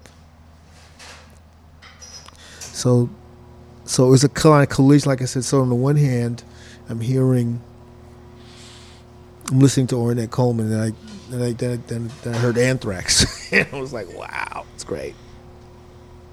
So, so did you did you feel like were you comfortable saying you know we're, we're a metal we're a metal band? Is that is that is that what you were thinking like with Living Colour? Like like like did you did you align with that? Well, yeah, I mean, I would say I would say that we were a combination of metal and hard rock, definitely. So metal was metal, absolutely. I was cool with it, but we were also, but, but what we what we were was a combination of there were aspects of metal, hard rock, and punk were kind of fused with this also jazz sensibility. Mm-hmm. So I'm I, I'm 100 percent good with metal being considered an aspect of our sound, but it was a, it's an aspect the same way that like the sound of Sly Stone, Sly Stone, what Sly Stone did informed who we who we who what we became. Just like a part of what Meta- the sound of what you know Kirk Hammett, you know Metallica did became an aspect. The way the Bad Brains, I mean, there are definitely tunes I could point to. So, oh yeah, that was influenced by, like, uh, like Desperate People, like the Bridge of Desperate People, is com- like Rush is totally influenced that. I mean, um, when I think of this little pig from Stain, Metallica, there's an aspect of Metallica that was an influence. I could, I mean, I wasn't thinking of it consciously, but I would go around and say, "Oh yeah, that was a, a vibe of the Metallica vibe was a part of what influenced that sound." Uh, the song "Times Up." I mean, Bad Brains. This is all you know. The influence of Bad Brains is all over "Times Up." But you know, I'm not thinking about it you know, at the time. I could say that the Mighty Sparrow is is influenced Glamour Boys, and that's also true, you know. So And and and were the other did the other members were they coming from a similar place of having all this stuff like jazz, funk, metal, hard rock? Were they did they all have the same breadth of Absolutely. influences? Absolutely, and and it, and it's interesting because when I consider like um, Corey Glover as a vocalist, I mean, there's there's equal there's like equal parts. Uh, Robert Plant and James Brown in what Corey Glover does. I mean, he brings, you know, Jackie Will, you know, he brings Jackie Wilson and Ozzy into the same house. And that that's the thing about what he does. That's that's how it even works. Is that he spans this incredible space. You know, and you know, there's the you know the Holy Roller is a is a component. As any good metal singer will have that as something is that that also the fire and brimstone is is a necessary component, I think. Um, and I found with, with all of the people that have been part of Living Colour that they have just a breadth of um, experience, but also a, an aesthetic breadth. Breadth, you know, it's like Elvin Jones and John Bonham come together in Will Calhoun. Um, you know, I think about like all the all the bass that was covered by Doug Wimbish inside of um, things he did with the Sugar Hill Gang, like all the bass that was covered by Muzz Skillings. You know, when we were, you know, writing Cult of Personality, you know, out in at, in a loft in Bushwick. You know, so that all of those, you know, everyone that's been a part of it is, you know, that's been their availability to the whole thing. I mean, that's how it works. It doesn't work without it. I mean, at the same time, you know, like people say, well, you're all over the place. But when I think about the influence of the Beatles, by the time you get to the White Album, the White Album is bananas. It's complete. It's completely. But they're all over the place. But it. But it's the Beatles. I mean, it's Revolution Number Nine. It's like Revolution. It's like a tape experiment, and it's like nine minutes long, and they did that. You know what I mean? So for me, it's it's also the idea. Okay, so the Beatles is "I Want to Hold Your Hand," but it's also "Lucy in the Sky with Diamonds," and that's why it was possible for you know Vivid to have Broken Hearts and Cult of Personality and Memories Can't Wait. You know, and it's and it's very much a, a kind of uh, almost an audio diary of what it was like to be in New York, because all of these different things are are part of it. And then a lot of things that we talked about are still current. The funny vibe is still has currency.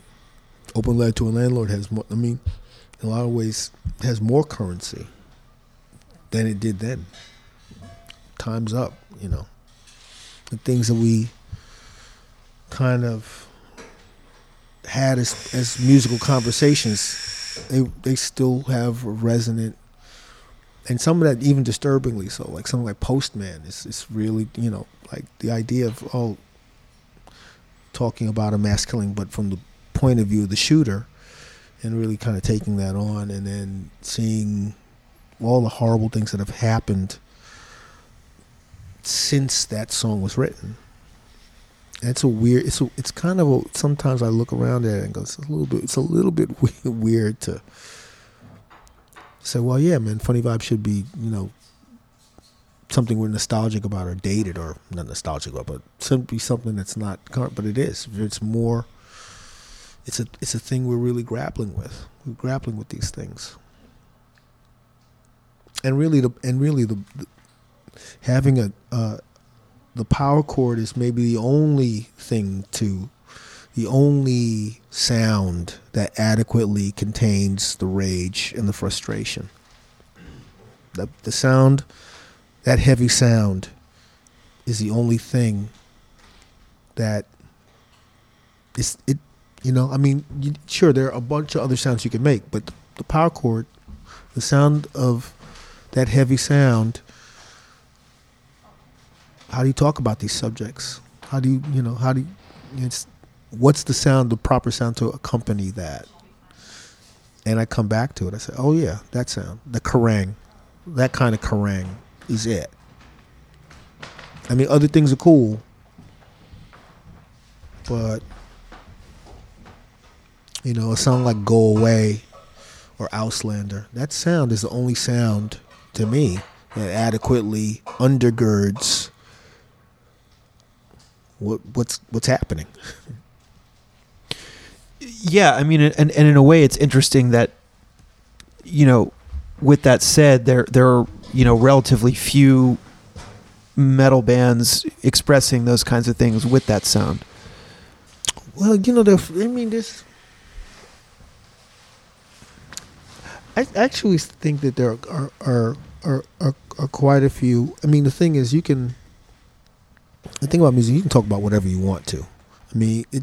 You know, every it's it's it's okay to be like, well, if you if you just want to talk about girls, girls, girls, I, I'm not, I'm not mad at that, right?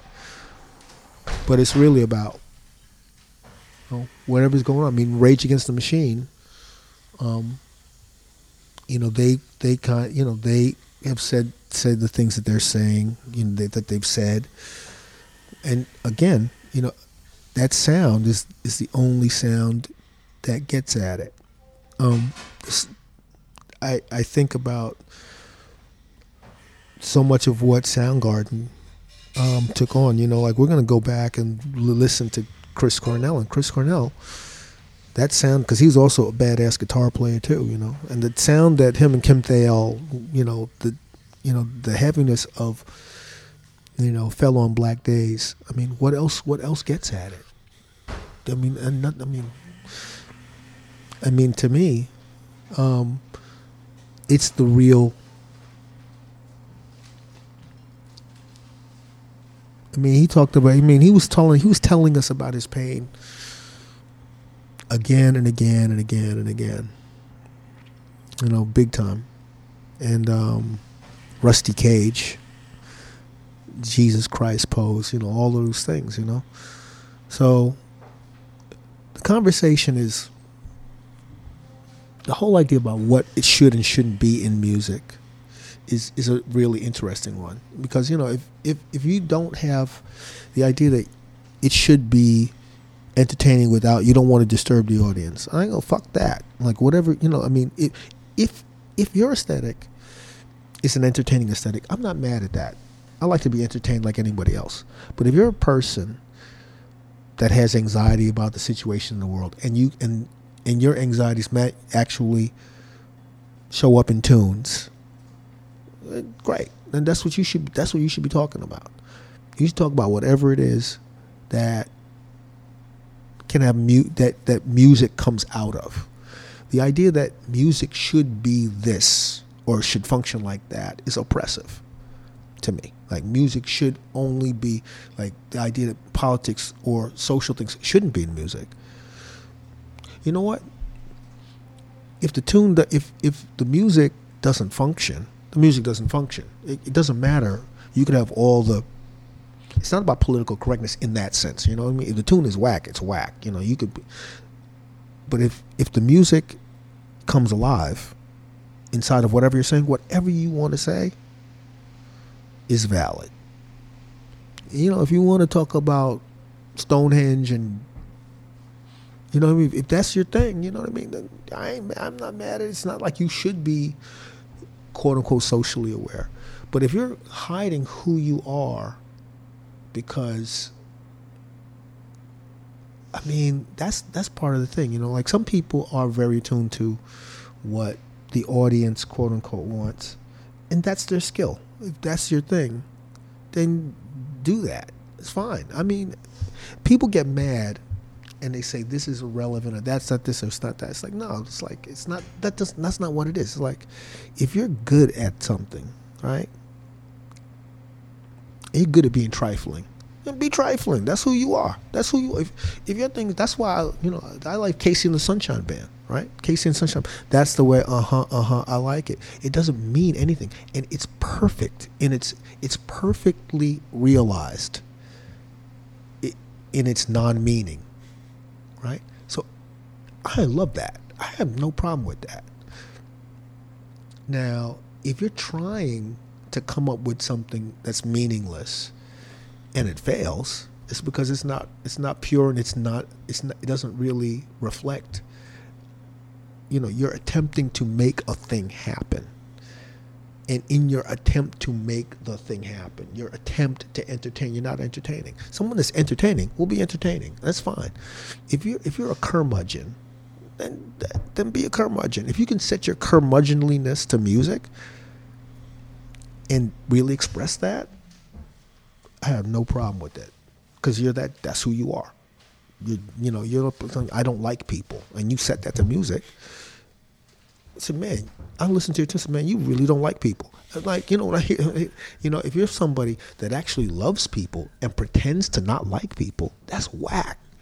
You're not being you said, dude, you're not that you're not that guy. You're not a mean person. Why are you doing that? That's not you, right? If you're someone that wants to talk about blood and fury and whatnot, and that's your shit, I got no problem with that. But if you're somebody like the idea that hiding hiding or it's like, man, I'm gonna craft this thing that's a thing. It's it's it's it's jive. And craft is a part of it, but you know, like like like one of my favorite lyricists is Hal David. I mean, that dude, I mean, anyone who had a heart, or do you know the way to San Jose? Right? It's incredible. It's incredible. I don't I mean, and of course he's a great craftsman, blah blah, blah but I mean that dude is hurting. you know, a house is not a home. That's the sound of someone that's hurting. That that actually was able to put that. You know what I mean? Or you know, or Jimmy Webb, you know, Wichita lineman, right? That shit is, you know, that is a lonely guy. you know, so if you can, if you can make that happen, you know, it's like, you know, but that to me is like War Pigs. War Pigs is, it, it perfectly says what it says. You know, and that's the, and that's that's what makes it work or not work. What makes it work or not work is does it say the thing it's supposed to say? You know, is it saying the thing that it's saying? You know, mindless, quote unquote, or deep. You know, I mean, mindlessness doesn't bother me as long as it's mindless. If it's if it's if it's mindlessness, but it's kind of archly not mindless, well, that can work or not work, right? Like, and that's what I say about can. That's that's why I, I like super clever people who are manipulative, and you know. I mean, that's the other thing too. Like rock and roll has is is is also a, a dumping ground of dysfunction, various types of dysfunctions, misogyny, racism, whatever. You know, that comes into the mix as well. Uh, I don't know if as long as it works, I may I may take issue with it. I may not like it, and that's okay. But but whether it works as music is a separate thing from whether or not I like it or whether or not I approve of it. It's not about that. That's that's part of the thing because those those considerations they also boomerang back, right? Because on one hand, the disapproval of the tattooed and the long-haired is you know there's that society disapproves, right? But then there's the disapproval of the of the tattooed and the long-haired to things that they don't like, whatever that is. Mm-hmm. You know, that's why that's why I love Charlie Benante, and he knows why. What what what can you say about that specifically? Charlie Benante is one of the most has one of the most open and broad ranging aesthetics of anyone I've met in this business. He's he one thing I I love about Charlie Benante from Anthrax, the drummer for Anthrax, is that he is about the things he likes. You know, like we're on tour with them and uh and uh I was backstage. I was on the bus, and on the guy I remember I was, and he was listening to like the Joshua Tree, and he, I was like, "What?" He said, "He said I fucking love U2." I was like, "Oh, that's you're my dude, right?" Like he, the fact that he's he's unapologetic about the things that he he would be somebody that's great for this. Mm. You definitely talk. You definitely should talk to Charlie Benante because you know he, he can play he can play you know he can play almost every Charlie can play almost every King's X tune on guitar. Charlie Charlie's Charlie's a deep dude, and and people like that who I've met on my own journey, I so appreciate them. Like they do what they do, but they're also who they are is much more than the sum of the parts you see. I dig that. I dig that. When it comes into like, um, what I don't dig is is folks that you know, folks that denigrate other folks because they don't get it or they don't, uh, you know, I, I don't care about that shit. I, I, I'll I'll never co-sign that. I mean, I'll never co-sign. You know I mean? Of course, the things you don't like, you don't like. Whatever. I get it. Like, but the idea of saying, "Oh, someone sucks because they do something that I don't approve," I don't. It's not about anything aesthetic. It's just like, oh, that I don't. You know what I mean? Like, uh, like being against country music. So I don't care, but that's jive. It's incredible musicianship and and it, incredible tunes and incredible musicianship. And I'm not pandering when I say that. It's my actual feeling. And um, what what bothers me is when people assess something like the avant-garde and and they just make a blanket statement or they don't get it. They don't take they don't take the time. Or you know, it's fine if you know they don't have the aesthetic and it's okay. They don't get it because it just sounds like noise. It's oh yeah okay, but it's it's a noise that's coming from a place. You know, a lot of the stuff you're describing about okay, so so being a being a band who you know sort of speaks their mind, you know, Mhm. politically and socially, and also brings in all those influences without really, you know, feeling the need to like explain or apologize. It's funny to think about that happening in like '88 because so much of that stuff being in vogue was really more like 92 93 like you're saying with rage you know the sort of the lollapalooza bands you know Yeah. whether it's you know uh, Jane's Tool or Jane's Addiction or these bands Yeah. like like that that whole type of an approach where it was like yes there was metal but there was also all this other stuff and the lines were very blurred and you know even Fishbone and things like that Yeah. it, it it just seems like you know this has probably been I'm sure said a million times with Living Colour but it's maybe like you know 5 years before that became such a Right. accepted thing Right. you know Well, part, partly because um, we weren't paying attention. We weren't paying attention to the thing we weren't supposed to do. I mean, that's that's the thing. We weren't we weren't paying any heed. You know, like because oh, you shouldn't be doing that, or you shouldn't, or we didn't pay any. We didn't pay it any mind. We didn't. We didn't, we didn't pay it any mind. We ignored that. It's like you know, we just ignored that. It's like um,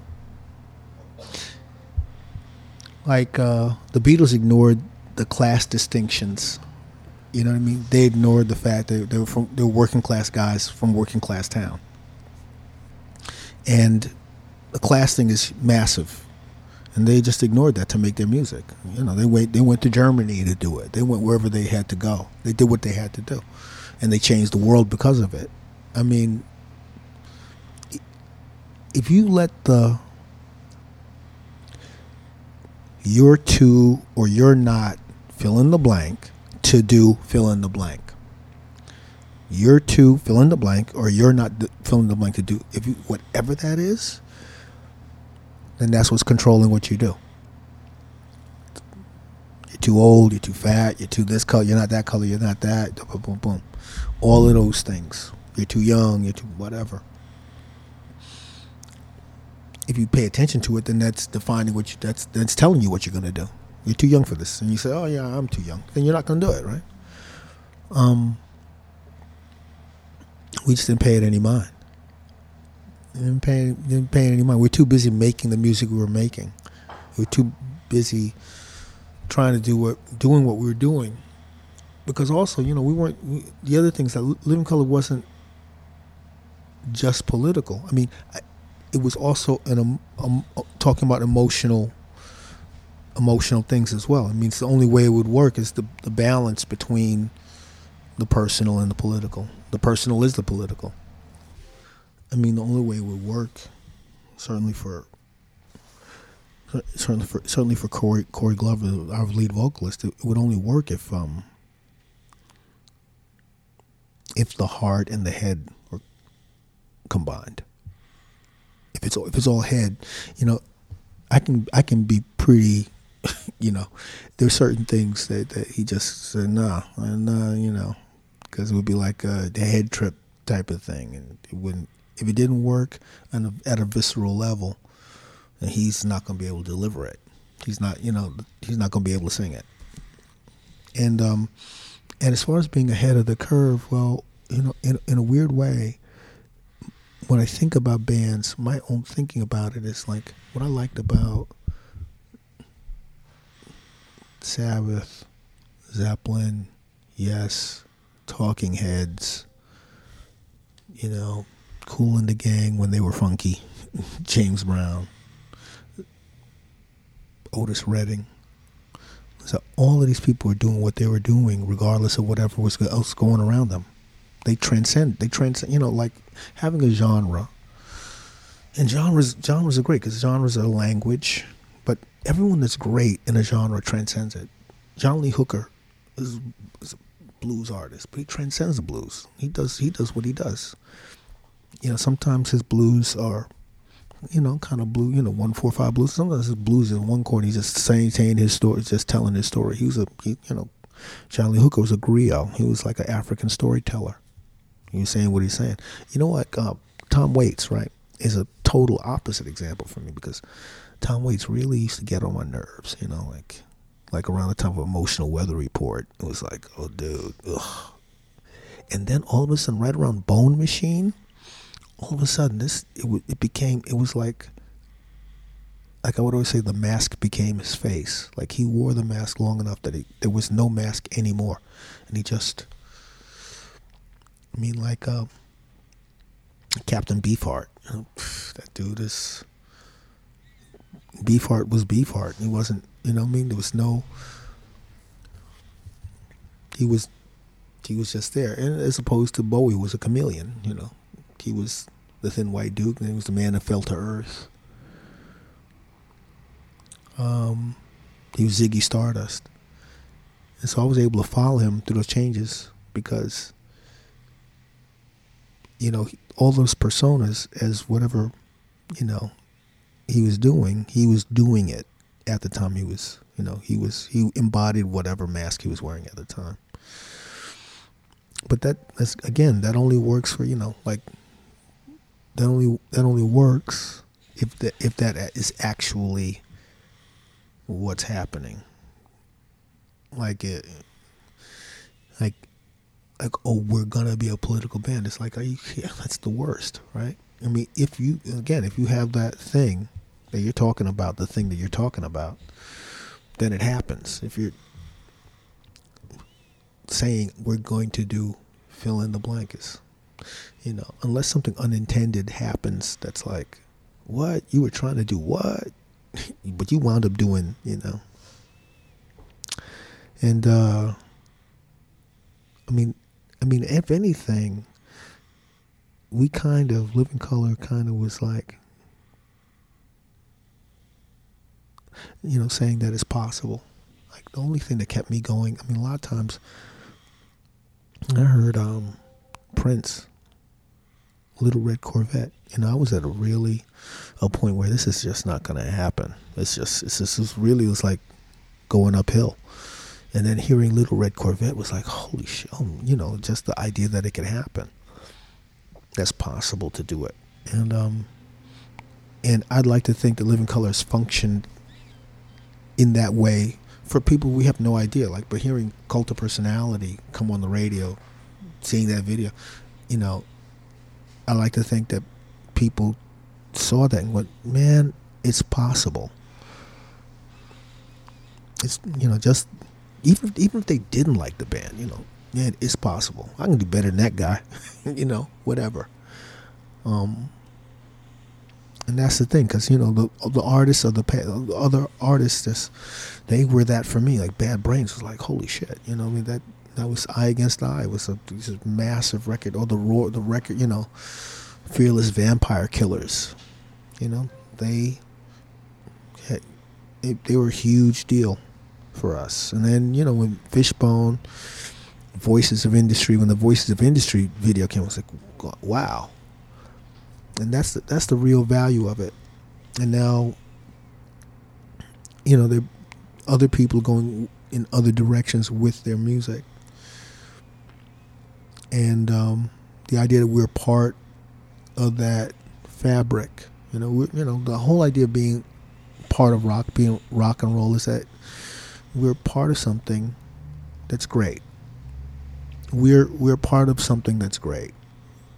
However we got there, however we did that, and that's the thing that that's just very powerful. That you know, being a, a rock, hard rock metal, funky, free jazz band, you know, um, I mean, all those people that put in and and some of them were misunderstood. You know, like to me, like Eric Dolphy. I mean, what an incredible, incredible artist, incredible. You know, in, in a lot of ways, you know. And I have to mention someone at this juncture. You know, uh, I was talking about Allan Holdsworth, but I, I, there was a guitar player in in our neighborhood in Brooklyn named Arthur Arthur Rhames. Arthur Rhames um, I mean, words even fail to describe it. But it was it was funny. He played in such a way. When I first I saw Arthur, he was playing with Miles J. Davis in a battle of the bands at my high school, and he played like Johnny, like Johnny Winter, right? Then the next time I saw him, he was playing like John McLaughlin, like ridiculous, like hyper John McLaughlin. And the, like the next time I heard him play, he was playing some shit that I was like, I didn't know what to think about what he was doing. And it wasn't until I heard Allan Holdsworth, I said, oh, yeah, that's kind of like, I was like, oh, that's kind of like this thing that this guy was doing, you know? I mean, it was unreal. Unreal. And another guitarist I want to mention too, who's also passed, is Jeff Lee Johnson. Um, I mean, he he played with, a bit with D'Angelo. He had also played with Shannon. He played in the Decoding Society. Um, a tremendously original voice, and and someone who is who is um, current, who I want to acknowledge. Two guitar players, other guitar players. And there's a maybe three or ten. there's a bunch of them, you know. Uh, Dave Fiuczynski, who's from his and his band, the Screaming Headless Torsos. Um, Oz Noy, like who's a nut, total nut. Uh, Captain Kirk Douglas, who's the guitar player with the Roots. Um, Andy Blacksugar, uh, who's a incredible vocalist and guitarist, and and I also want to acknowledge. Oh man, Ronnie Drayton who uh, who, uh, who who played with um, uh, Edwin Birdsong. Who had Edwin Birdsong had put out a record called Supernatural. It was a tremendous influence. I mean, so different. I mean, kind of because he's a keyboard player and singer, and he was doing something so progressive and funky, and yeah, that he's someone I want to acknowledge. Uh, um, I mentioned Hassan Niels, who's a big influence. There was a guitarist named Larry Marsden, who's also a Trinidadian guitarist, phenomenal player. Um, and just different people. I just saw, huh, I just saw Dale Williams, who played guitar with Sun Ra. He was he's been on tour with um, the great saxophonist Azar Lawrence, and just saw him. Um, Pete Cosey, who played with Miles Davis. Um, but right before Mike Stern, who I also want to acknowledge is, you know, phenomenal player. Yep. Just just a few shout outs. Sure, yeah. well, th- there's I mean, speaking of, you know, just sort of like, you know, going going down kind of, you know, potential names, like there's there's a couple other just sort of like names topics I just want to sort of throw at you Sure. and, and just see. Okay. So, first of all, there's this record you did with DeJohnette, um this music from the fifth world thing. Oh yeah, Um, with John Scofield. Yeah, and I was kind of wondering like because it's just it's a really interesting I mean there's it's really like kind of jazz and metal like, you know, meshing Yeah. together Mhm, and I'm mhm. curious like how that session came about and what you have to say about it. Oh, you know that was Jack wanted to do something really different, and he, he brought Will Calhoun and myself as and and um, John John Scofield. You mean John is so cool. I mean, first of all, John is an extraordinarily influential player, and um, and is a master, st- straight ahead but funky. I mean, that's he really, really is forged, and even from when he was playing with Billy Cobham and played in the Cobham Duke band, you know, and just to be in the same atmosphere with him, the same session was just tremendous for me. It was,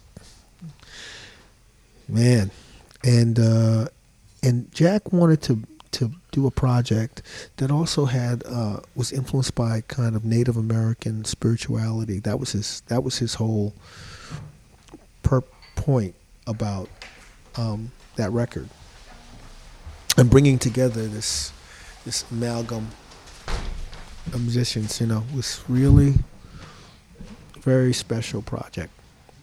It's great. It was it was Witchi-Tai-To. yeah, it was. Yeah, it it was. Uh, man, the original recording, you know, before before the mixes, was was outrageous, outrageous. So cool. Was he so was he a Living Colour fan and like a hard rock time. fan? Yeah, yeah. Well, yeah, yeah, absolutely. And he was, yeah, he's a rock. You know, he was a rock guy. You know, he was a rock guy when he was playing with Miles, and he had a he had a band. He had, he had a sorcer, sorcery, right? And he had a band with with uh, Mick Goodrick and Pat Metheny, and that was a tremendous uh, record. And uh, and Mick Goodrick is very he's he's he's more known in kind of um, education circles because he, he he wrote a book called The Advancing Guitarist, which is like one of those like Ted Greene chord chemistry type Bibles, you know. Yeah. We sort of skipped over Sonny Sharrock like really quickly. Oh my God! Yeah. Know. And Bird of Paradise. yeah, so I mean like I guess you know what what can you say ab- about him? Well, Sonny Sharrock, um, I mean, just uh, this whole idea of guitars, sheets of sound, and uh, just just really propulsive, uh, powerful attack, um, as well as a, a beautiful sense of melody. Again, you know, we we're talking about. Um, uh, I was talking about how Larry Coryell acknowledged Sonny Sharrock, and Sonny Sharrock was one of the great guitar electric avant-gardists on the guitar, and um, I mean his passing was just very you know. In fact, when he passed, I was supposed to to uh, I was supposed to uh, do uh, concerts with him, and in fact, he he had his fatal heart attack. I, I mean, it was he had his fatal heart attack like the the day I was getting ready to to go do some shows with him. It was it was horrible. Um, it's very painful his passing, but he was just a unique, very warm, and and also Melvin Gibbs played with Sonny Sharrock, and you know he was a, you know he was one of his cast. Santana, we used actually played a version of Dick Dogs in a jam with Santana because you know Santana was a big fan as well, you know, and um, so Sonny Sharrock was one of these um, artists who, um, from the left side of the dial, you know, and uh, you know when he did the Space Ghost thing, it was so that, to me it was so great because it, it hit, you know, it was it was really avant garde in the way that this kind of odd pop culture conversation um, was was made manifest in that show that he was the the uh, the composer for that program. I, I thought it was uh, really great, and it was also this great moment where someone who had been so on the edges, you know, was being embraced um, in the greater American fabric.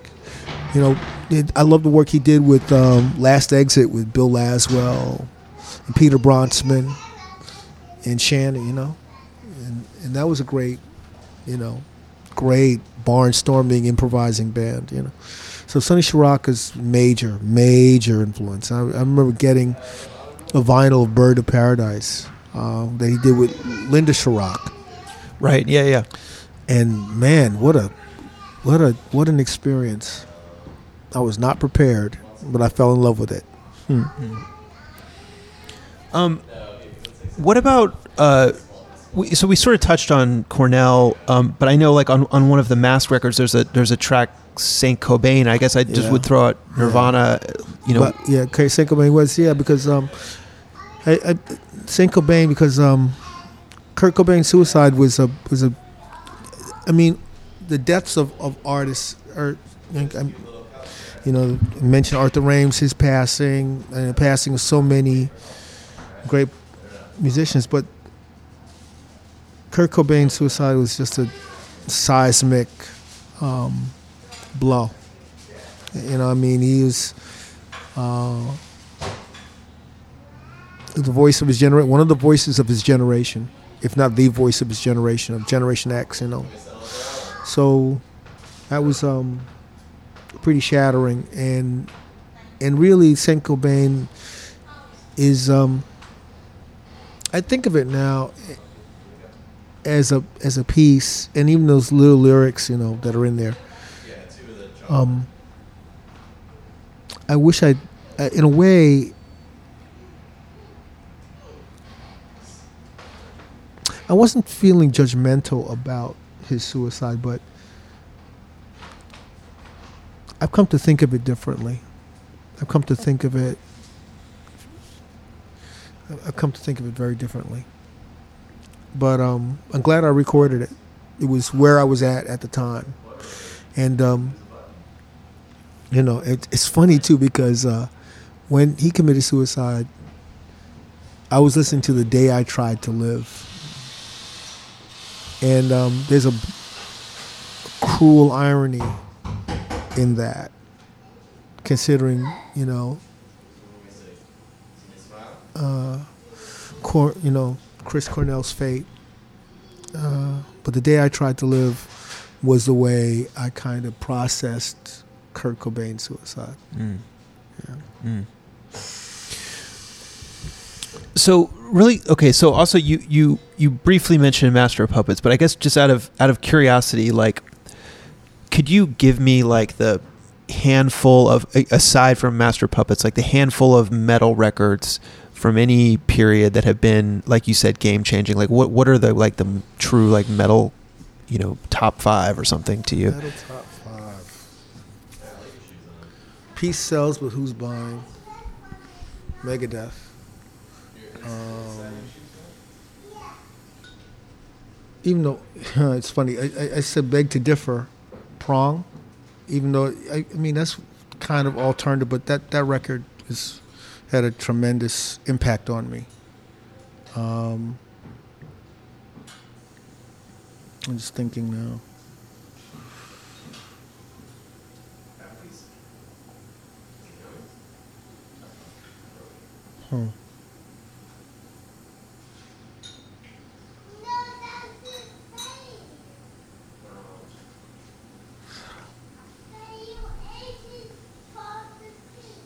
The first Anthrax record.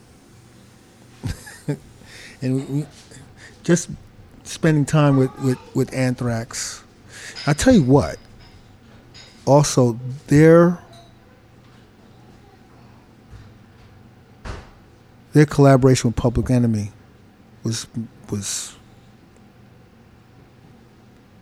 massive for me. Um, Deep Purple live in Japan. That that record is Sweet Child in Time. That record is crazy. I love that. I Against the Bad Brains, I Against I, even though it's not metal per se, but I Against I, that record just. I'm blanking on the title. I'm just blanking on. I'm blank. I'm like literally blanking on the title. It, did you you know the band, but you're forgetting the title, or mm-hmm. Oh, it's Tool. it- It's a Tool record, but it's the Tool record oh Undertow or Undertow. Okay. Thank you. Yeah. That's right. Yeah, because first time I, s- I saw them, I just wiped me out, wiped me out. Primus sailing the seas of cheese. That's not metal though, but I like that record. Um, and and really quick, just if just to to wrap this up. Okay, so so we sort of started with Lifetime. We touched on Mahavishnu. Yes. Like in your mind, in terms of the records that have really brought together the you know hard rock or metal and and jazz improvisation. Like, are we? wh- What else belongs in that canon? If we have Emergency, Inner Mounting Flame, like what Oh, else should be there? Okay. Um, records that really bring both together. Yeah, in like a really effective way that you that you you know for oh, you. man. All right. Um, Billy Cobham Spectrum. Spectrum, without without doubt. Um, hmm. Uh, blow by blow. Blow by blow. One hundred percent. Um,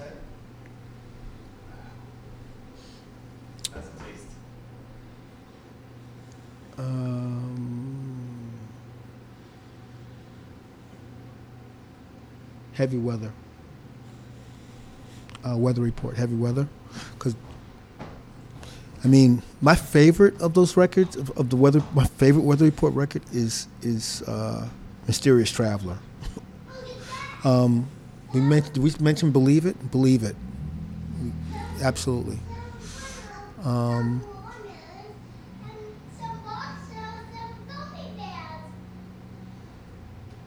apostrophe, like Frank Zappa apostrophe, absolutely.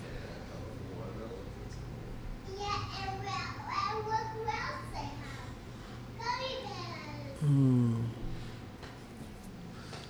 Um,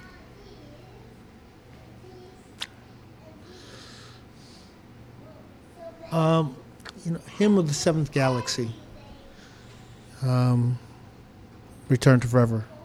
That that record is um, Hejira. Joni Mitchell, Hejira. In terms of that Um, so we mentioned the inner mounting, the inner mounting flame. Would you put some of that King Crimson stuff in Oh there? hell's yeah! Um, Yeah. Discipline, Yeah. discipline, and Starless and Bible Black, but di- discipline. Those two records, Starless and Bible Black, and but discipline. Absolutely. Um, Miles Davis, Live Evil. Straight up. Uh, Ornette Coleman, Science Fiction. Um,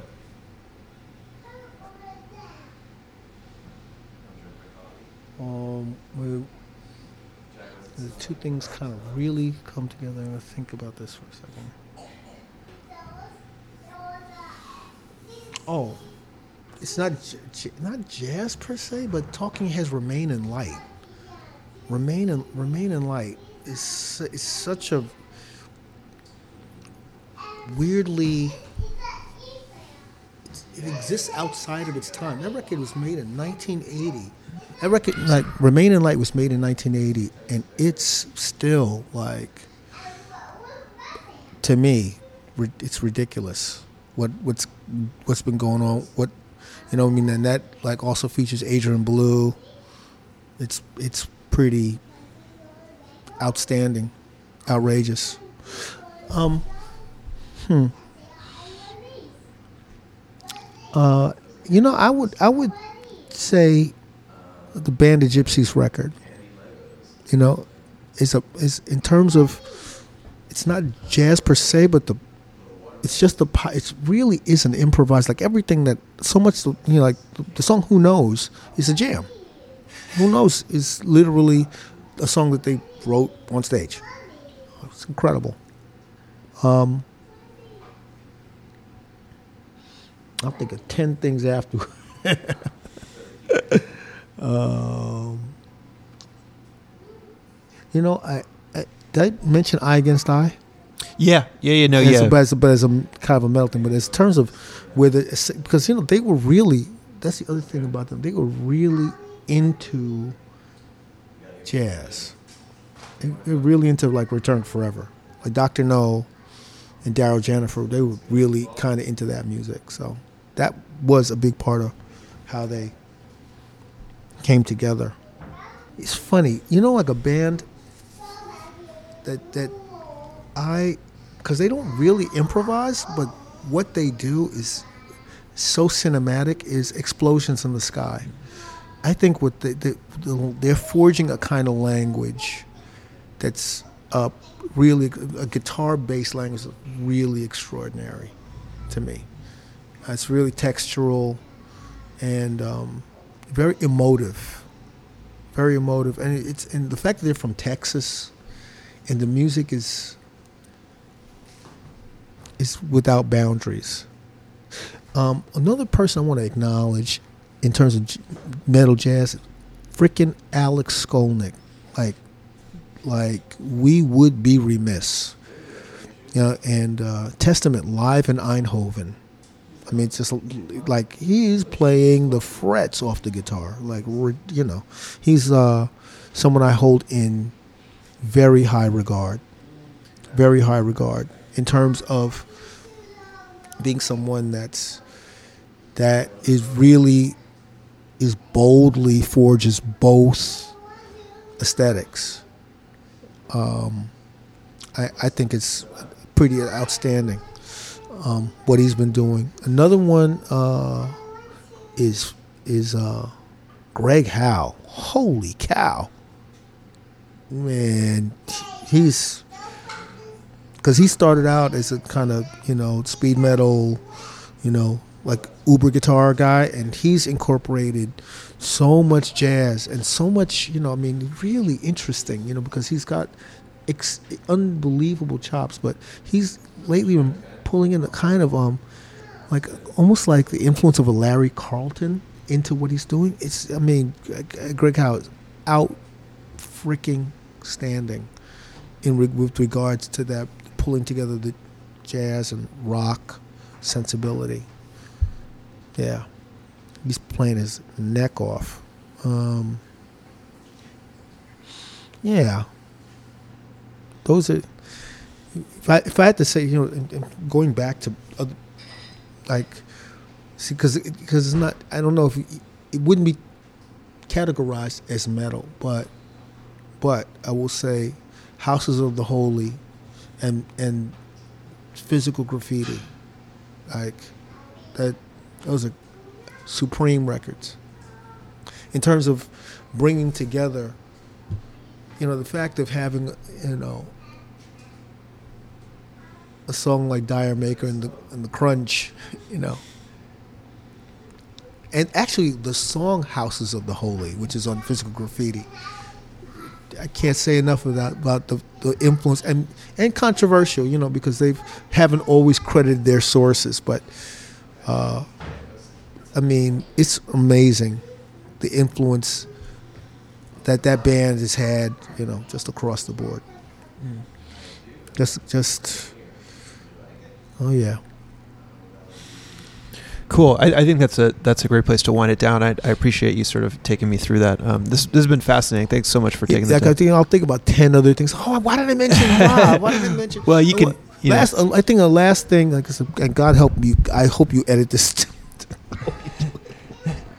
Because people say, "Yeah, we're cutting it out," and you hear the podcast, and it's all in there. It's like, "Eesh." I want to acknowledge two of my teachers, Rodney Jones and uh, Bruce Johnson. Not there's there's Reverend Bruce Johnson who played bass with Dakota Society, but there's the guitarist Bruce Johnson, and and they helped me out a lot. They helped me out a lot. Cool. Cool. All right. Thank you so much. I really appreciate it. Hey, no problemo.